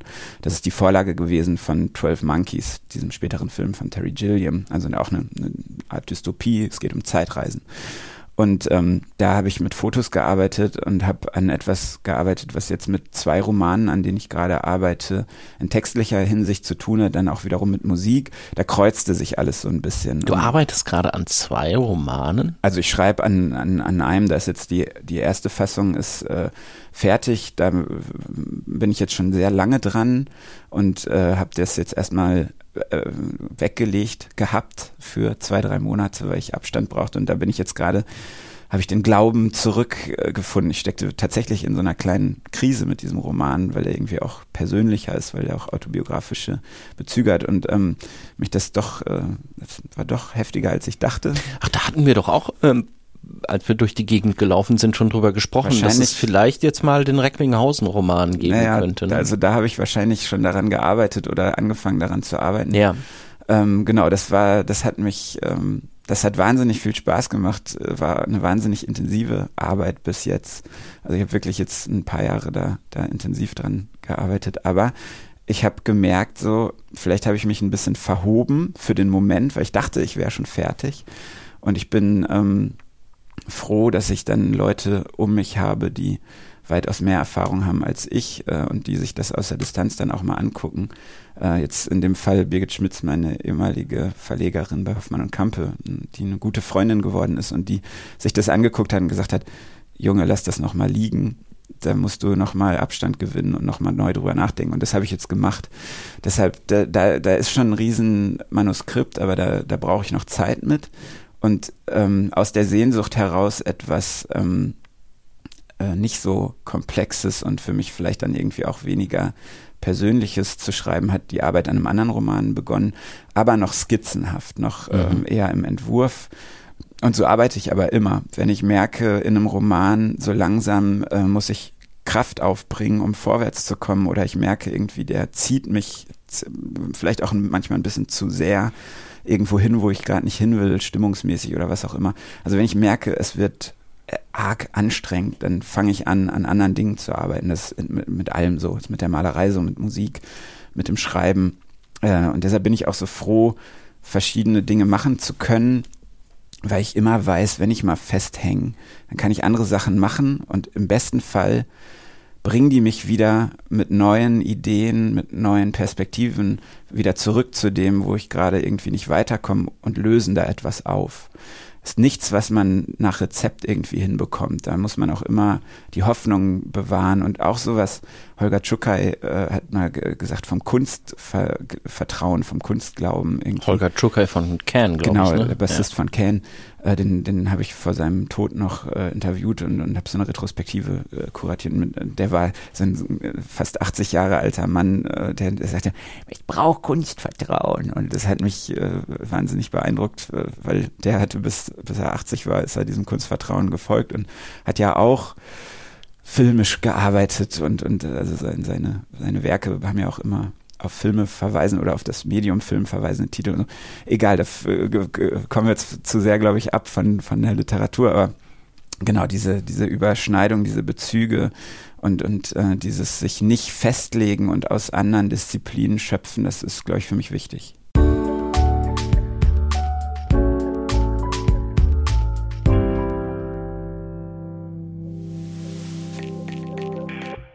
So, wir kommen zum äh, Das Lesen der anderen Fragebogen. Kurze Fragen, spontane Antworten. Kurze Antworten auch, ne? Ist ja nicht so meine Spezialität, ich versuch's. Ja, wir, wir, wir gucken mal. Dein Haus brennt. Drei Gegenstände darfst du mitnehmen und einer davon ist ein Buch. Welche Gegenstände nimmst du mit und welches Buch? Also Familie ist außen vor, weil es geht um Gegenstände. Ja, die darfst du eh mitnehmen. Gut. Also mein Stoffaffe Moko den habe ich seit ich Kleinkind bin, der liegt immer noch, wenn ich ehrlich sein soll, bei mir im Bett. Und da habe ich mir als Kind schon ausgemalt, wenn es brennen würde, da würde ich wieder reinrennen und den holen. Stoffaffe Moko. Notizbuch würde ich jetzt nicht als Buch zählen im Sinne von, von literarischer Titel, aber da denke ich immer so, Gott, wie leichtsinnig. Das müsste ich eigentlich jeden Tag irgendwie abscannen, was ich da Neues irgendwie draufschreibe, reinschreibe, weil wenn das wegkäme, das wäre eine Katastrophe. Da sind die Ideen für die nächsten Jahre drin und, oh. und, und da ist so viel ja. drin, was ich einfach noch machen will und, und so viele Gedanken, die ich gar nicht alle behalten kann. Also das liegt hier gerade links neben mir auch. Ähm, das würde ich sofort mitnehmen. Das liegt auch immer neben dem Bett für den Fall, dass es brennt, dass ich es schnell mitnehmen kann. Das habe ich eigentlich immer bei mir, immer. Wenn ich mit dem Auto fahre, lege ich es nicht in den Kofferraum, sondern äh, behalte ich es irgendwie möglichst oh, wow. griffbereit vorne ja. in, in Nähe des Steuers. Das ist Nummer zwei. Und eins soll ein literarischer Titel sein. Ne? Yes. Ähm, ich würde jetzt einfach mal sagen, das Buch, was ich gerade lese, weil wenn es brennt, und man, das stelle ich mir schon so mit das Schlimmste vor, was passieren kann, ist ja eigentlich nichts schöner, als sich äh, irgendwie mal kurz äh, mit so einer warmen Decke im Feuerwehrauto vielleicht äh, hinzusetzen und abzutauchen, während die Leute noch versuchen zu löschen. Ich lese gerade den neuen Roman von Michel Houellebecq ah, relativ langweilig, ähm, relativ äh, unterhaltsam. Ich, ich bin, ich lese immer wieder gerne Romane von dem, weil die, weil die, das ist eine klare Kiste so. Den würde ich, glaube ich, gerade mitnehmen. Der liegt gerade neben meinem Bett, weil ich immer noch vor dem Schlafen da ein bisschen drin lese. Ja. Wenn du eine Romanfigur wärst, welche würdest du gern sein? Und warum? Ui, ui, ui, ui. Welche Romanfigur? also ganz stumpf gesagt, ähm, wahrscheinlich irgendwie was aus einem erotischen Kontext. Also irgendeine Figur aus Henry Miller, äh, aus einem Henry Miller Text oder so, einfach aus Abenteuerlust. Wenn du mit einem Schriftsteller, einer Schriftstellerin vergangener Jahrhunderte oder Jahrzehnte sprechen könntest, mit wem und worüber? Ich würde schon, glaube ich, gerne mit ähm, Roberto Bolaño mal zusammensitzen und mit dem sprechen und den tatsächlich fragen, how? Also wie, wie, wie geht das, ohne Erfolg ähm, so dran zu bleiben an so komischen Dingen? Das, äh, das begeistert mich. Äh, und ich würde gern mal irgendwie mit William S. Burroughs eine Zigarette rauchen. Ähm, Einfach nur eine Zigarette. Ja, also ich, ich habe keine, keine Drogenaffinität. Ähm, was der sonst so gemacht hat, würde ich mich nicht trauen. Aber einfach mit dem, der war ja auch leidenschaftlicher Raucher. Ich bin ich jetzt gar nicht, aber äh, so äh, mit, mit Burroughs irgendwie so eine Kippe rauchen, das fände ich auch noch ganz spannend, glaube ich. Ja. Spontan, äh, weiß ich nicht, ist jetzt, ja, ja. Hast du einen bevorzugten Leseort? Mm, schon. Also es gibt so einen Sessel äh, bei, bei uns in der Wohnung, wo ich gerne sitze und äh, sonst tatsächlich Bett. Ja? Also ich lese sehr gerne im Bett. Ja. Und ich glaube, dann hast du mir mal schon erzählt mit so einer Grubenlampe, ne? Ja, also Grubenlampe klingt viel schöner. Äh, ich glaube, ich sage jetzt nur noch Grubenlampe. Danke dafür. Ähm, es ist so eine, so eine Höhlenforscher-Stirnlampe, die man mit USB-Verbindung aufladen kann, die ich von den Eltern meiner Freundin mal äh, geschenkt bekommen habe. Und die hat, die kann man so schwenken und die hat äh, drei Lichtstufen und die matteste Lichtstufe ist so, dass Frau und Kind, wenn die schon schlafen, nicht gestört werden und man fokussiert auf da, wo man hinguckt im Buch irgendwie Licht hat, ist genial. Und ich lese also die benutze ich eh für alles Mögliche. Ich bin, ich glaube, ich, wenn ich populärer wäre, wäre ich wahrscheinlich der perfekte äh, Protagonist für einen Werbespot für diese Gruben, für die, für diese ähm, Höhlenforscher, Grubenlampen, whatever. Ähm, genau, die, die sind einfach genial. Wenn du irgendwo ja, ich, ich, ich muss da, muss da ganz oft dran denken, weil ich suche immer noch nach der perfekten Leselampe und ich habe noch nichts gefunden und habe Schnall dir so ein Teil um. Das ist, das ist wirklich, vor allem, ne, dann bist du im Hotel, dann bist du auf Tour dann bist du äh, im Zug. Also ich äh, jetzt unabhängig, außerhalb von Pandemiezeiten bin ich bin ich ja auch sau viel unterwegs. Und die hat halt, die hat halt verlässlich immer das perfekte ja. Leselicht, weil ja. du schnallst dir immer um denselben Kopf und, weißt, was zu tun ist. Und, und auch im Zelt oder in irgendeiner Holzhütte. Es hat auch so was Romantisches. ich liebe diese, diese Lampen. Und, das bringt mich zur nächsten Frage. Wenn du sagst Zelt oder Holzhütte, hast du schon mal an einem ganz unbequemen Leseort ein Buch zu Ende gelesen, weil du einfach nicht anders konntest? Ja. Also ähm, ich finde tatsächlich, auch wenn es schön ist, draußen zu sein in der Natur und so, ich finde, ähm, auf einer Parkbank lesen, wenn die Sonne irgendwie scheint, das ist, klingt viel besser als es ist, weil mm. so bequem sind die Dinger nicht. Man kann sich nicht gut irgendwie ausstrecken. Es ist ungepolstert dann kommen irgendwie dauernd Leute vorbei, Hunde nerven ein und, und ach Gott, nee. Also, nee. Es gibt von der tollen Band Kreisky äh, ein wahnsinnig schönes Textzitat, äh, was ich schnell noch bringe. Der Mensch gehört nicht in die Wildnis, das ist wieder der Natur. Der Mensch gehört in eine Wohnung auf eine Sofagarnitur. Das finde ich wahnsinnig geil und wird das fürs Lesen einfach mal heranziehen. Ja. Also, ich habe schon auf Parkbänken Bücher ähm, zu Ende gelesen und habe gedacht, hätte ich mal bis zu Hause gewartet. Wie ist dein Bücherregal sortiert? Alphabetisch. Punkt. Ja, also ähm, finde das äh, nachvollziehbar, was jetzt heute viel gemacht wird nach Farben oder so. Es sieht ja schön, sieht schön aus, ähm, so, aber äh, alphabetisch, weil ein Bücherregal ist ja ein Ort, den ich benutze. Ja? ja. Und ich will ja, wenn ich jetzt irgendwas mir rausgreife, nicht erst mich erinnern, auch wenn ich irgendwie synästhetische äh, Gelüste habe, irgendwie welche Farbe ist es, sondern ich will dann, ich, das muss dann schnell gehen. Und ich finde auch sozusagen die, die, die alphabetische Reihenfolge nach Nachname der Autorinnen und Autoren äh, ist auch so unhierarchisch. Ja. Und auch im Hinblick auf Genre, äh, auf, auf Gattung und, und, und auf, auf Zeit und so. Es gibt einfach eine Struktur vor, die, sagen wir mal, unabhängig ist. Ja. Ich ganz genauso. Ich kann es auch immer nicht ernst nehmen, wenn Leute sagen, dass sie es nach der Farbe sortieren. Dann denke ich immer so, ja, du liest ja wahrscheinlich, du liest die Bücher vielleicht auch gar nicht. Ja, äh, weiß ich gar nicht. Also ähm, ich kann das auch verstehen, weil ich, ich habe schon so Bücherregale gesehen, die so nach Farben sortiert sind. Und es sieht schon schön aus, wenn man das irgendwie gut macht. Ja. Und es gibt ja auch Leute, die finden sich da vielleicht zurecht. Die brauchen dieses Hilfskonstrukt der, des Alphabets gar nicht. Ich war mal für eine lustige kleine WDR-Serie, äh, die in gewisser Art und Weise der Vorläufer für diesen Podcast ist. Die hieß Me, Myself and I. Ah, ja.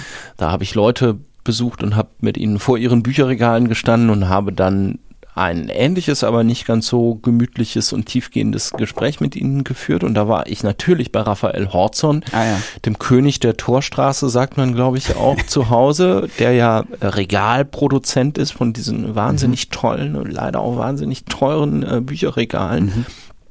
Und bei Raphael Horzon standen wir in dem Zimmer, wo sein, ich glaube, das ist das Gästeschlafzimmer gewesen, vor dem Bücherregal. Und dann hat er, der, der hat er so ein bisschen das äh, Felix Krulsche so an sich. Also die ganzen Bücher geben vor, autobiografisch zu sein und sie sind Hochstapler. aber. Das ist ein Hochstapler, ganz Ja. genau, ja. Und äh, das hat sich durch dieses Gespräch auch gezogen und dann hat er immer gesagt, so, nee, nee, nach Farbe ist viel besser, weil ich weiß ja immer noch, dass ähm, weiß ich, das und das von Thomas Mann hat einen roten Einband und deswegen finde ich sofort. Und dann, dann stimmte das natürlich überhaupt nicht Ach in so. dem Moment. Ach so, ne? okay. Dann hat das überhaupt nicht geklappt, aber er hat halt gedacht, es ist ja Radio, es checkt keiner, dass das jetzt, ich habe so gesagt, ja, wo steht denn das dann? Ja, ja, ähm, da. Und dann stand es da natürlich auch überhaupt nicht. Genial. Also wenn Hochstapler auffliegen, ist es immer amüsant. Ähm, ich bin gro- großer ähm, Fan von Hochstaplern. Ich, will, ich bin auch selber ein Hochstapler, gebe ich zu. Ja. Muss man Bücher, die man angefangen hat, zu Ende lesen oder brichst du oft welche ab? Also ich breche Bücher ab, wenn ich, wenn ich durchschaue, dass es einfach nur ein, ein billiger Versuch ist, ähm, Schreiben als ähm, gewinnbringenden Beruf äh, zu nutzen. Also wenn ich das Gefühl habe, hier hat niemand, hier, hat, hier war jemand nicht angetrieben. Also das klingt jetzt hart, aber ich verachte wirklich manche Literatur, wenn ich, wenn ich meine zu verstehen, dass die einfach nur auf wirtschaftlichem Kalkül fußt. Und da werde ich dann auch sauer. Da schmeiße ich auch Bücher in die Ecke und sage sowas wie fuck off oder so. ähm, und damit wird man den Büchern vielleicht nicht gerecht, weil wenn man sie bis zu Ende lese, vielleicht käme dann noch die Erkenntnis, dass es, äh, dass man falsch lag. Aber so, ich lese Bücher nicht zu Ende, wenn ich das Gefühl habe, so hier, hier macht jemand mit bei etwas, hier will jemand einfach nur äh, es bietet sich gerade an, also wo, wo ein Roman auf einmal nur ein- eine Art Merchandise ist oder so, es kotzt mich an. Ja, man fühlt sich so ein bisschen schlecht dabei, aber mir ist es ja vor Jahren oder inzwischen schon Jahrzehnten schon so gegangen, dass ich diese, diese Kack Dan Brown Bücher, dass ich die einfach sprichwörtlich nicht aus der Hand legen konnte.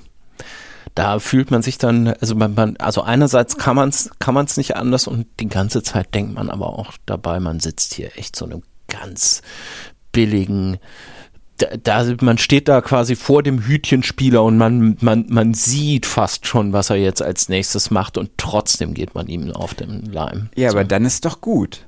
Also dann, wenn man, wenn man, also wenn man dran bleibt, dann ist es doch gut. Also dann macht es ja was mit einem. Ja, also ja. Das, was du beschreibst, kenne ich. Dass ich irgendwie merke, wie hier jemand, ähm, äh, wie wir gerade kurz bei Ulbeck waren, äh, dabei, wo ich jetzt den neuen Roman lese, da, da sehe ich ganz klar gesetzt ähm, Dinge, wo er schon um den Effekt weiß, der mit seiner Person zu tun hat und der irgendwie für Kontroversen sorgen wird, etc. Ja. Hütchenspieler. So. Aber ja, solange ich irgendwie das Gefühl habe, so macht mir Spaß, dann bleibe ich dabei. Ja. Nee, wenn das mich dann dabei noch irgendwie einfach nicht überzeugt, weil es dann auch noch schlecht gemacht ist oder abgeguckt ist oder so, dann, dann bin ich raus. Irgendwie. Dann lese ich nicht zu Ende.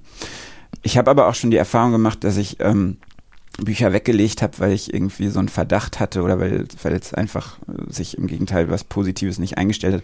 Und Jahre später merkte ich dann so, nein, ich war intellektuell einfach noch nicht weit genug.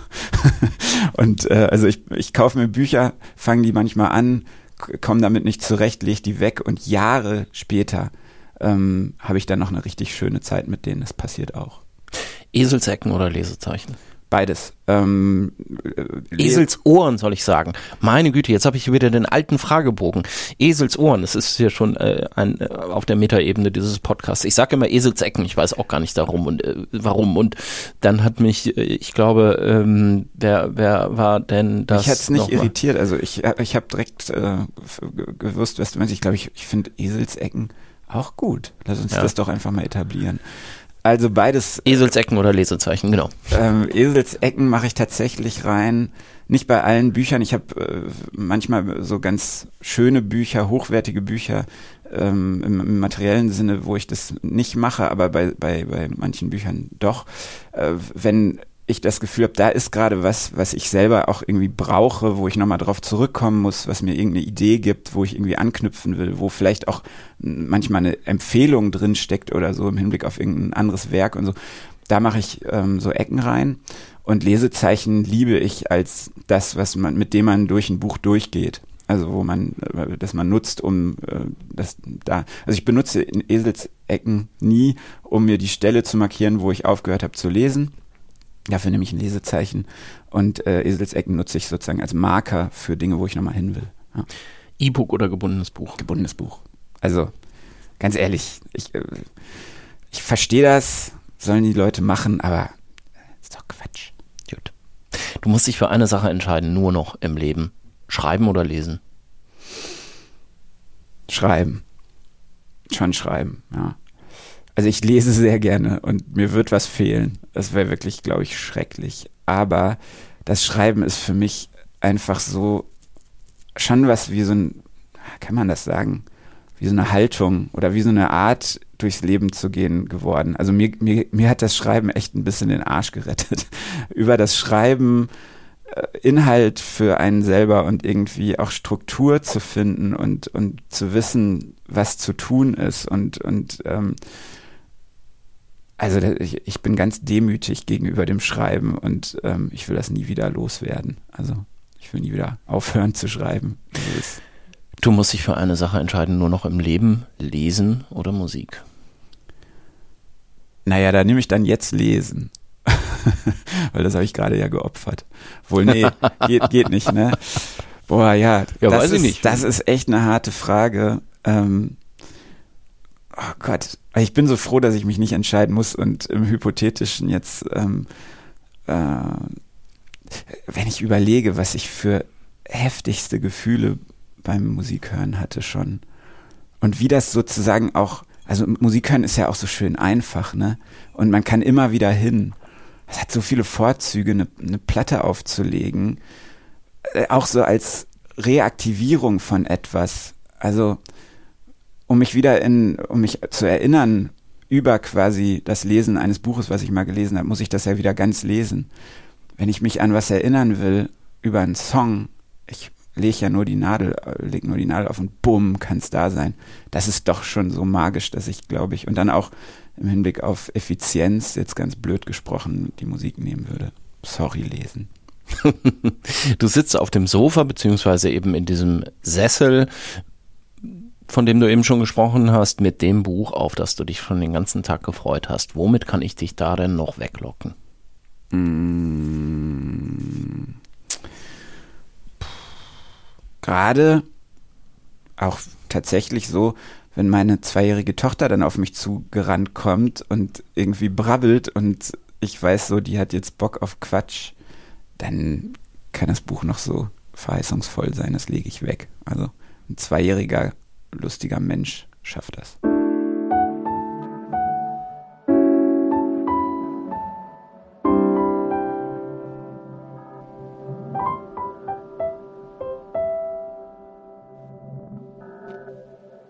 So, das war der Fragebogen. Und wir haben noch zwei Bücher von dir auf dem Stapel. Mhm. Und das erste, auf das freue ich mich auch schon die ganze Zeit, weil es mir selber so viel bedeutet. W.G. Sebald, Die Ringe des Saturn. Und fast ist das ja auch so ein bisschen wieder ein Detektiv, ne, dem wir da begegnen. Ja, eine ganz besondere Form des Detektivs, nämlich einer, der auch keinen Auftrag hat, der eigentlich Zerstreuung vielleicht sucht Ja. oder eine Kompensation einer erdrückenden Melancholie, ähm, ja, ein Spaziergänger, ein Wanderer, ähm, nah an Sebald, äh, diese, diese Figur, ähm, der, der eine, eine, eine Art Pilgerfahrt macht, so ist ja auch der, der Untertitel, ähm, und durch Norwich, äh, Suffolk, äh, die Gegend, ich bin geografisch nicht so versiert, aber da eben durch eine Landschaft wandert über mehrere Tage und in diesem Modus des Wanderns Exkurse unternimmt, ähm, assoziiert an den Dingen, die er sieht. Äh, manchmal mehr, manchmal weniger intensiv und, und auch ähm, mehr oder weniger langwierig. Also es gibt manchmal kurze Exkurse, die auch irgendwie dann an einer Begegnung und im Austausch mit einer Person ähm, äh, erzählt werden und dann manchmal Exkurse, die wirklich ein tiefes in sich gehen, ein tiefes in die Geschichte gehen. Ähm, bedeuten. Eigentlich auch dadurch, und das ist ja auch ein Detektiv, ein, ein, eine Zeugenschaft an Ja. den, den äh, katastrophalen Ereignissen der Zivilisationsgeschichte in einer mel melancholischen Stimmung, in einer, äh, in einer Grundstimmung, die, die wirklich fesselnd ist. Und ja, bei Sebald ist es auch wieder so, dass ich diese, diesen, diesen Menschen einfach dabei spannend finde, den ich schon immer sehr nah heranziehe an das, was ich lese. Also wenn ich Du meinst den Autor jetzt? ja, Fall, wenn ich die Ringe des Saturn äh, lese, dann denke ich an W.G. Sebald und an seine wunderschöne Stimme und an seine komische in sich Gekehrtheit und dieses irgendwie wahrscheinlich auch österreichische und dann diese oder er war ja im Exil oder im oder also er hat ja in England gelebt, aber er ist schon ein besonderer Typ auch irgendwie und ähm, genau den finde ich einfach wahnsinnig ähm, spannend so auch im Hinblick auf dieses akademische Karriere Vielleicht sollte man das einfach mal so Ja. ein bisschen erzählen. Also der war Literaturwissenschaftler. ja genau Ist ganz lange an der deutschen Universität nicht so richtig zu was gekommen Nee. und ist dann daraufhin eben nach, äh, Schon nach Wales, glaube ich, gegangen. Als ne? relativ junger Mann, äh, schon, also das ist jetzt nicht im Alter irgendwie erst, sondern der war, war den überwiegenden Teil seines Lebens in England. Genau. Ähm, ich kann leider gerade nicht genau sagen, an welcher Universität, weil das dann Cardiff, dachte ich. Ja, aber ich bin mir jetzt ist auch gut- nicht sicher. Ist gut möglich. Ich will jetzt nicht, ähm, nicht auf, auf ähm, will nicht mit meinem Halbwissen was Falsches sagen. Aber genau, akademische Karriere auch äh, durchaus erfolgreich, wurde in Debatten, die er sehr hitzig geführt hat, äh, sehr, sehr kontroverse Positionen, sehr hart äh, be- behauptet hat, ähm, auch gehört. Also schon eine Stimme. Hier in Deutschland natürlich als jemand, der weggegangen ist ähm, aus dem deutschsprachigen Raum, natürlich ver verhasst, so wie Werner Herzog und so Leute. Ne? Das nimmt man denen dann ja übel, wenn die weggehen. Ähm, eigentlich ein guter Grund wegzugehen. Und ähm, der Sebald ähm, hat erst spät angefangen zu publizieren im Hinblick auf Prosatexte und vor allem auch ähm, angefangen mit lyrischen, mit einem Elementargedicht, äh, lyrische Texte. Ähm, Susan Sontag war dann jemand und Enzensberger, also gestandene Intellektuelle, die ihn irgendwie entdeckt haben und ihm auf die, also ihn, ihn wirklich in eine Sphäre gehoben haben, wo er dann einen wahnsinnig krassen Erfolg hatte. Ähm, ist dann leider in einer Kombination aus Herzinfarkt und Autounfall ums Leben gekommen. Ähm, auch mit äh, Irgendwas bei 50 in, in oder seinen so, ne? 50ern, Ja. genau. Ähm, ja, und da war er aber wirklich ein Star ähm, auf der Litera literarischen, in der literarischen Szene. Und seine Texte ähneln sich. Die sind immer getragen von so einer bestimmten, von so einer Stimme, die, die, die haben auch immer eher ähnliche Interessenfelder, sind immer, also ähm, Sebald hat schon wirklich einen Sound. Ja, Und den mag ich sehr. Ja. Auch eine Literatur, die mich oft überfordert. Also für die Ringe des Saturn habe ich auch häufiger gebraucht, Ja. äh, häufig mehrere Anläufe gebraucht. Habe jetzt gerade ein enger Freund von mir, äh, ist Uwe Schütte, der ist ähm, auch äh, Kritiker und, und äh, Literaturwissenschaftler. Der hat bei Sebald studiert, war mit dem ganz eng verbunden, ähm, war, waren auch befreundet. Ähm, und ich glaube, der Einzige, der bei ihm promoviert hat, und der ist so, also ich glaube, der hat mehr Bücher über Sebald mittlerweile veröffentlicht, als Sebald Bücher geschrieben hat. Und äh, literaturwissenschaftliche Arbeiten, essayistische Arbeiten.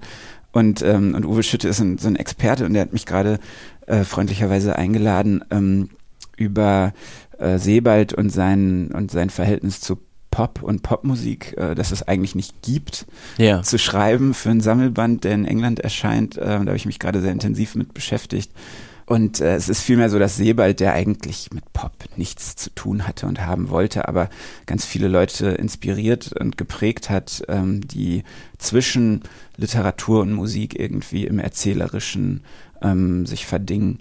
Patti Smith, Nick Cave, ähm, David Byrne, Dirk van Lozo, ähm, um einen deutschen äh, Musiker und, und Autoren zu nennen. Ähm, genau, und äh, noch viele mehr.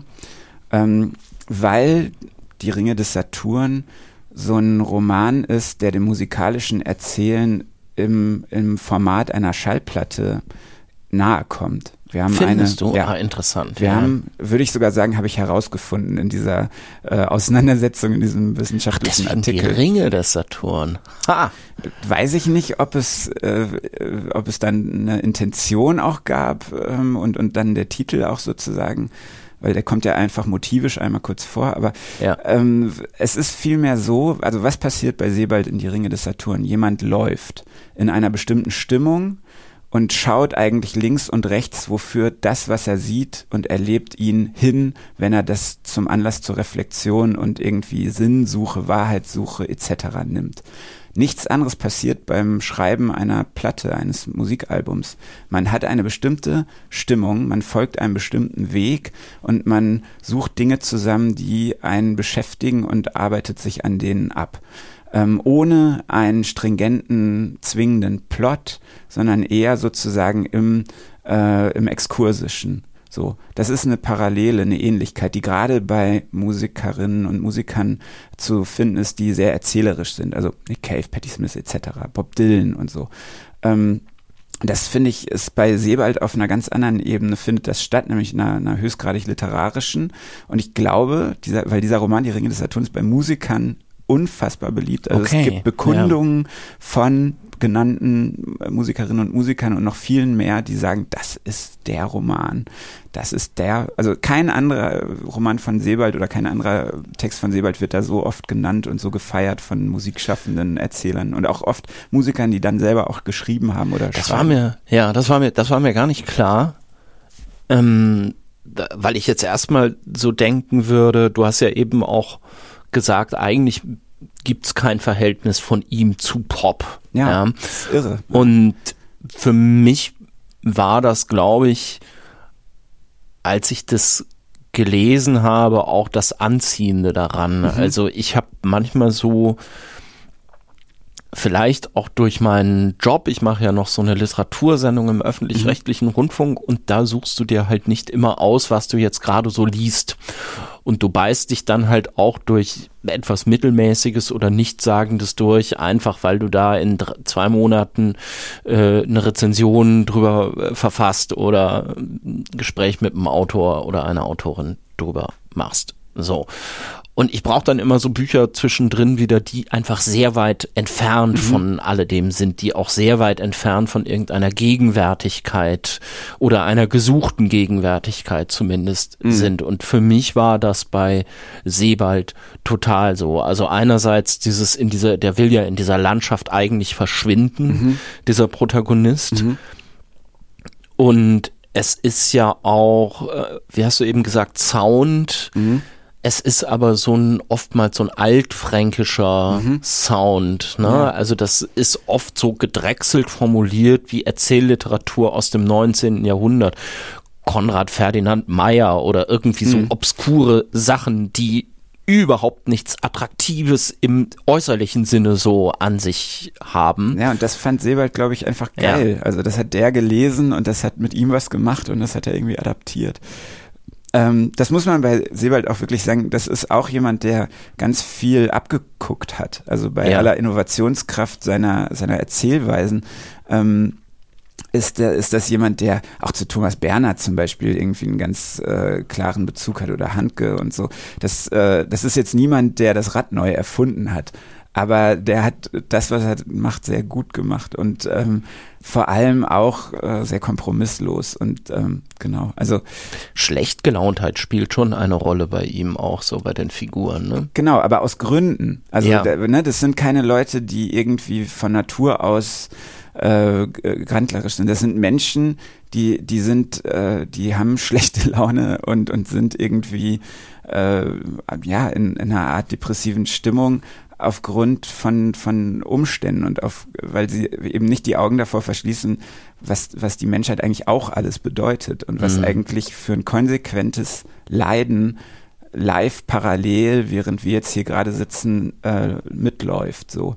Und ähm, das wird spürbar. Das ist sozusagen die Linie durch diesen Roman, ähm, dass die ganze Zeit eine, eine Empfänglichkeit und äh, irgendwie ein sich öffnen gegenüber den Dingen, die man eigentlich äh, nicht wissen möchte, weil sie, weil sie schmerzhaft sind, aufrechterhalten wird. Und ich finde, ohne von Verantwortung oder so reden zu wollen, weil ähm, das, das sehe ich gar nicht so. Aber ich finde, das ist sozusagen etwas, was ein, in meiner Wahrnehmung äh, positiver Anspruch an das literarische Schreiben sein kann, äh, eben dahin zu gehen, so wo wo wo ähm, wo es nicht schön ist, wo, wo vielleicht sonst auch nicht drüber erzählt wird oder wo Dinge auch vergessen werden und ähm, einfach mal zu sagen, so ja, so, da, das ist da, so ist das, das gibt es, äh, das ist Teil von unserer Welt, von unserem Zusammenleben.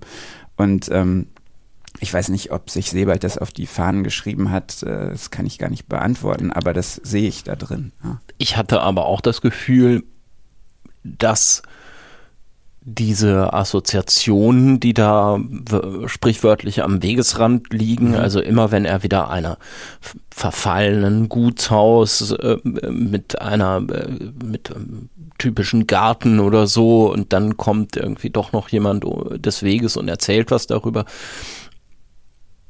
dass das auch so eine Art Fluch ist. Mhm. Also dass dieser Protagonist das nicht anders kann. Mhm. Ja, ganz sicher. Also wie, wie das wäre dann ja aber auch das Eingeständnis, ja, okay, wir, wir gehen dahin, wo es nicht schön ist und das ist so ein Anspruch. Es ist jetzt aber auch nichts, was man, äh, was man einfach so bejahen kann, in mhm. dem Sinne. Ja, sind ja auch oft einfach tragische Gestalten, Leute, die sowas machen und, und dahin gehen und auch keine Menschen, die irgendwie wahnsinnig äh, glücklich wirken. Wobei äh, bei allen, über die wir jetzt hier gesprochen haben, gibt's sicherlich auch wahnsinnig glückliche Momente im Leben, weil man ist ja nie nur eine Version. Also man, es sind ja keine, äh, schließt sich ja nicht aus.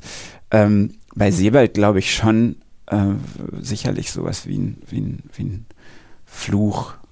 Ist natürlich ein krasser, krasser Begriff, Fluch. Ähm, weil es irgendwie eine verfluchende Instanz sozusagen irgendwie mitbringt. Aber ja, man, man man wird es nicht los, dahin gucken zu müssen. Ja. Das meinte ich eigentlich nur. Ja. Also es hat so eine Unwillkürlichkeit. Ja. Also äh, ich will mich natürlich überhaupt nicht mit WG Sebald in irgendeine ähm, Verbindung bringen im Hinblick auf, äh, sehe ich bei mir auch so, weil das, ist ja ein, äh, ein ganz anderes, ähm, andere Größe an, an, an schriftstellerischem Können. Äh, aber dass dieses manchmal, also ich kenne Momente von mir, wo ich denke, warum, warum stolper ich immer über diese Sachen? Warum muss ich immer mir das angucken? Warum muss ich mich damit beschäftigen? Warum nicht, warum kann ich nicht mich mit schönen Dingen beschäftigen? Mache ich ja auch, aber so, warum, was zieht mich an an diesen schrecklichen Dingen? So. Ja, weil, weil die halt, nee, eigentlich habe ich keine Antwort drauf, aber ich denke, weil, weil die halt da sind und weil es eigentlich eine, es unfassbar ist, dass die da sind. So, ja. so ähnlich wie in Wales kann man auch herumlaufen in der Lüneburger Heide.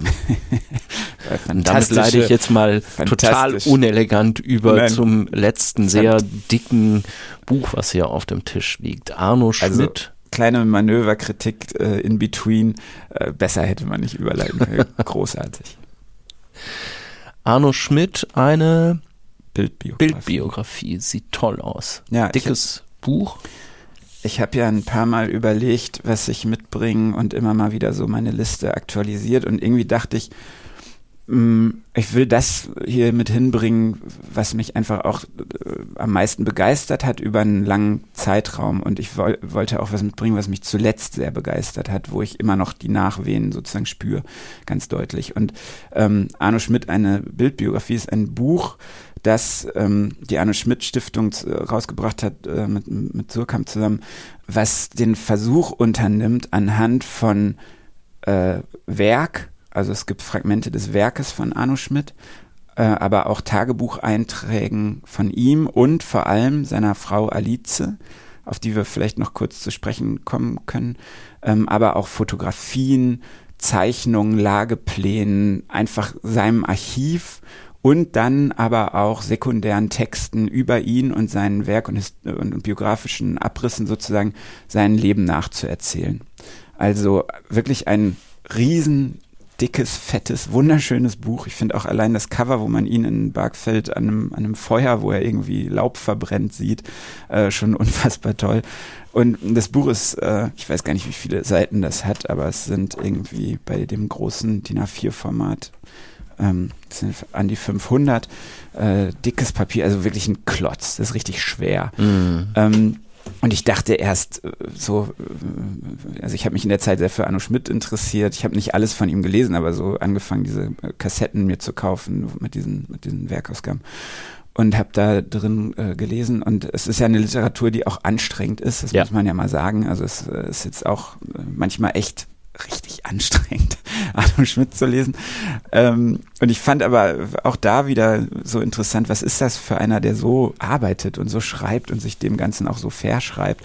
Und habe dann bei einem befreundeten Literaturwissenschaftler, Philipp Papst, der ist in Münster bei Moritz Basler, in der Germanistik, da habe ich zu Hause dieses Buch gesehen und fand das irgendwie, sah das so geil aus. Und dann habe ich mir das gekauft und dachte so, weil ich kaufe sehr viele Bildbände und, und blätter da sehr gerne durch und nehme die immer wieder gerne in die Hand und dachte, das wird auch sowas, wo ich immer mal wieder reingucke. Mhm. Und dann habe ich das gelesen wie einen unfassbar spannenden Roman. Ich konnte das nicht weglegen. Ich habe ich hab da dran geklebt, obwohl es eigentlich ja die Geschichte von jemandem auf so eine komische Art irgendwie nacherzählt, mit so vielen Fragmenten, denen man dann hinterher spüren muss.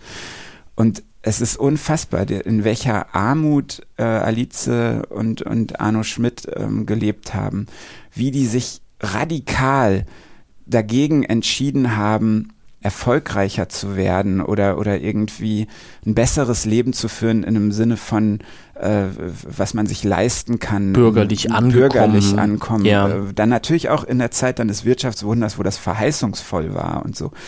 Ähm, und die haben gesagt so, und Alice auch einfach, hat, hat sich diesem Werk mit gewidmet. Also die ist für Arno Schmidts Werk so wichtig wie Arno Schmidt, finde ich, in, in, in meiner Mhm. Wahrnehmung von dem, was ich da jetzt äh, rekonstruiert habe.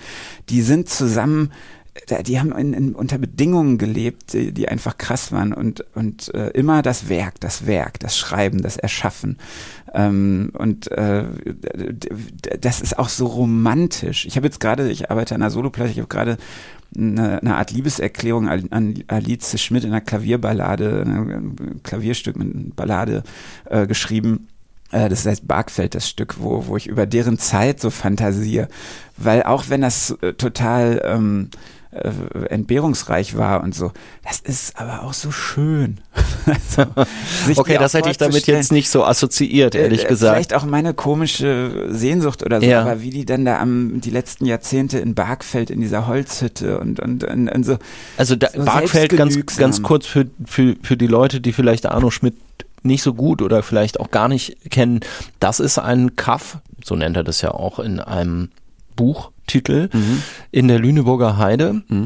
Und da haben sie relativ früh nach 1945 so ein, ein Haus bezogen. Mm, Na, nicht früh. Nee. Also, Ursprünglich kommt er aus Hannover, glaube ich. Ne? beziehungsweise Hamburg groß geworden. Ähm, und äh, zumindest war Hamburg so, so die erste Station, glaube ich, äh, wo er irgendwie bewusst was erlebt hat. Bin mir nicht sicher, aber vielleicht in Hannover geboren wurde, das kann sein. Ähm, naja, aber ähm, Barkfeld waren die letzten zwei Jahrzehnte oder, oder erzähle ich gerade Quatsch? Also ähm, die, da waren sie nicht die ganze Zeit. Es war wirklich ein, die, die sind die ersten Jahre, ähm, Jahrzehnte sind die wirklich ähm, so viel umgezogen und, und auch in so Kämmerchen auf irgendwelchen Höfen und er hat ja schon wirklich auch geschrieben, geschrieben, geschrieben und ähm, ohne groß wahrgenommen zu werden die erste Zeit. Und Barkfeld war dann wirklich so, da konnten sie sich dann mehr oder weniger leisten. Dann gab es ja Förderungen, äh, ihm wurde äh, der, der Preis ausgezahlt, den er nicht bekommen hat von einem Gönner. Ähm, und und äh, also auch eine schöne Geschichte eigentlich. Und da haben sie sich dann so ein, so ein kleines Holzhäuschen gekauft, das Gebiet da drum immer mehr äh, angekauft und immer größer verbreitert, damit, damit die Menschen immer weiter fortbleiben, ja. Und äh, sind, äh, und da hat er gearbeitet von früh bis spät, hat dann leider ja auch irgendwie getrunken, was der Gesundheit, glaube ich, später irgendwie ähm, geschadet hat sehr. Und, und er und Alice waren da und irgendwie äh, in Barkfeld äh, die, dieses Häuschen wie so eine, so eine kleine Insel in der Zivilisation, wo er aber dann aus diesem Ort heraus ähm, sich angeguckt hat, was machen die Menschen. Er hat sich ein Teleskop gekauft, Leute beobachtet. Ja, das ist hier dokumentiert mit Fotos, die er über eine Kamera, die er an das Teleskop angeschraubt hat, gemacht hat. Oder er hat sich Versandkataloge ohne Ende nach Bargfeld bestellt, um zu gucken, was ist die Mode? Wie, wie leben die Menschen da draußen? Der war aber da in diesem, in diesem kleinen fast bunkerartigen Raum irgendwie so. Und äh, ja Wahnsinn. Also so, so eine radikale so ein sich radikales Verschreiben dem Schaffen eines Werkes ging das beeindruckt mich. Der hat sein Leben dafür hergegeben und und sich seinem so krass verschrieben. Ähm, ja das wäre jemand der würde heute kein Instagram benutzen ja, der würde vielleicht, aber das, ich glaube, da hätte ich jetzt so das Gefühl, das müsste man noch ein bisschen radikal, radikaler formulieren, als dass er kein Instagram benutzt, weil ja, das macht meine Mutter ja auch. Ja, ja, vielleicht. Äh, ich finde, finde, machen, also so was wie, ihm Zeit raubt. Ja, so wie so wie du das jetzt aber beschreibst, also auch so dieses landschaftliche, finde ich, dass sich da ein ganz schöner Kreis auch schließt zu Philip K. Dick, mhm. weil das ja doch fast jetzt so eine hat ja immer so etwas postapokalyptisches. Also mhm. ich wusste das mit den Schnitt? Grundstücken drumherum und möglichst wenig Leute, das wusste ich gar nicht. Aber so diese diese Szenerie. Ja quasi der, der, sowas wie der, der letzte Mensch zu sein und dann im Grunde ja, Internet würde er heute wahrscheinlich schon benutzen, um zu gucken. Du hast recht. Ja. Ne? Also so die Versandkataloge sind ja auch so eine Art, stimmt, Art ja. Internet. Ja, stimmt. Also eigentlich hast ja, du hast recht. Instagram wird er wahrscheinlich benutzen. Aber nur gucken. Nur gucken. oder vielleicht wird Alice das benutzen. Er würde immer sagen, gib mir mal dein Handy oder so. Ja. ähm, nee, ich meinte das im Sinne von nichts Zeitraubendes mhm. machen, sondern mhm. jede Minute. Ich finde, Instagram ist, ist ein schrecklich zeitraubendes ja. Ding. Es ist furchtbar. Ja. Und, und das meinte ich. Äh, das als Möglichkeit, in, durch Schlüssellöcher zu gucken, ist natürlich wieder verheißungsvoll und, und gewinnbringend, auch für jemanden wie Arno Schmidt sicherlich. Ja, ja, das stimmt. Ähm, genau. Und die Landschaften, das zieht sich, glaube ich, auch tatsächlich durch die Bücher, die ich mitgebracht habe. Ähm, das ist, das ist ähm, bei allen der Entwurf und dann auch so die Beschaffenheit dieser Landschaften, die, die Einsamkeit darin auch vielleicht als etwas Postanthropozenes oder so. Ja, so Kargheit irgendwie. Ja, ne? ja. ja stimmt. Und dann, da habe ich neulich mit Nils Penke mal äh, drüber in, in, einer langen Kon Konversation, die wir eine Korrespondenz, die wir per E-Mail führen, drüber gesprochen, auch ein Literaturwissenschaftler, den ich kürzlich kennengelernt habe, ähm, die Idylle im Postanthropozän, die, die ähm, Idylle im, ähm, im Menschenverlassenen, im postapokalyptischen, ähm, als ein Topos sozusagen, finde ich, ist auch sehr, ein sehr interessantes, äh, eine sehr interessante Angelegenheit, die sich auch hier so ein bisschen, glaube ich, durchzieht durch die Dinge, weil wenn das auch bedeutet, ja, es ist schiefgegangen mit den Menschen, alles vorbei,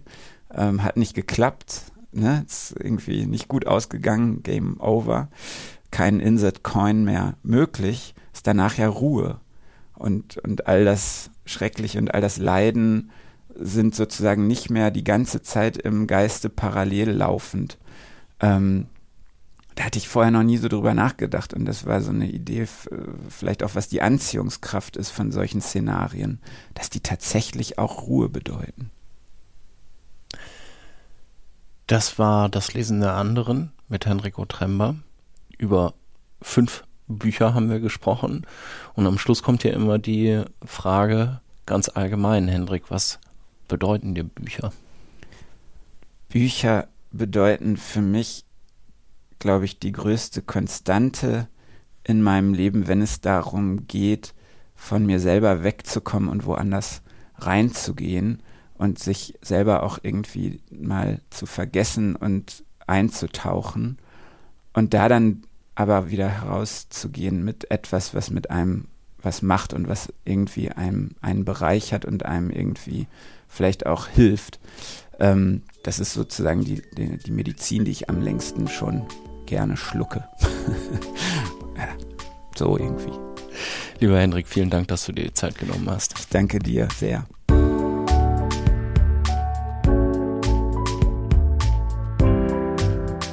Das war das Lesen der anderen heute mit dem Musiker, Maler und Schriftsteller Hendrik Otremba. Wir haben uns unterhalten über Bücher von Philip K. Dick, Roberto Bolaño, W.G. Sebald und anderen.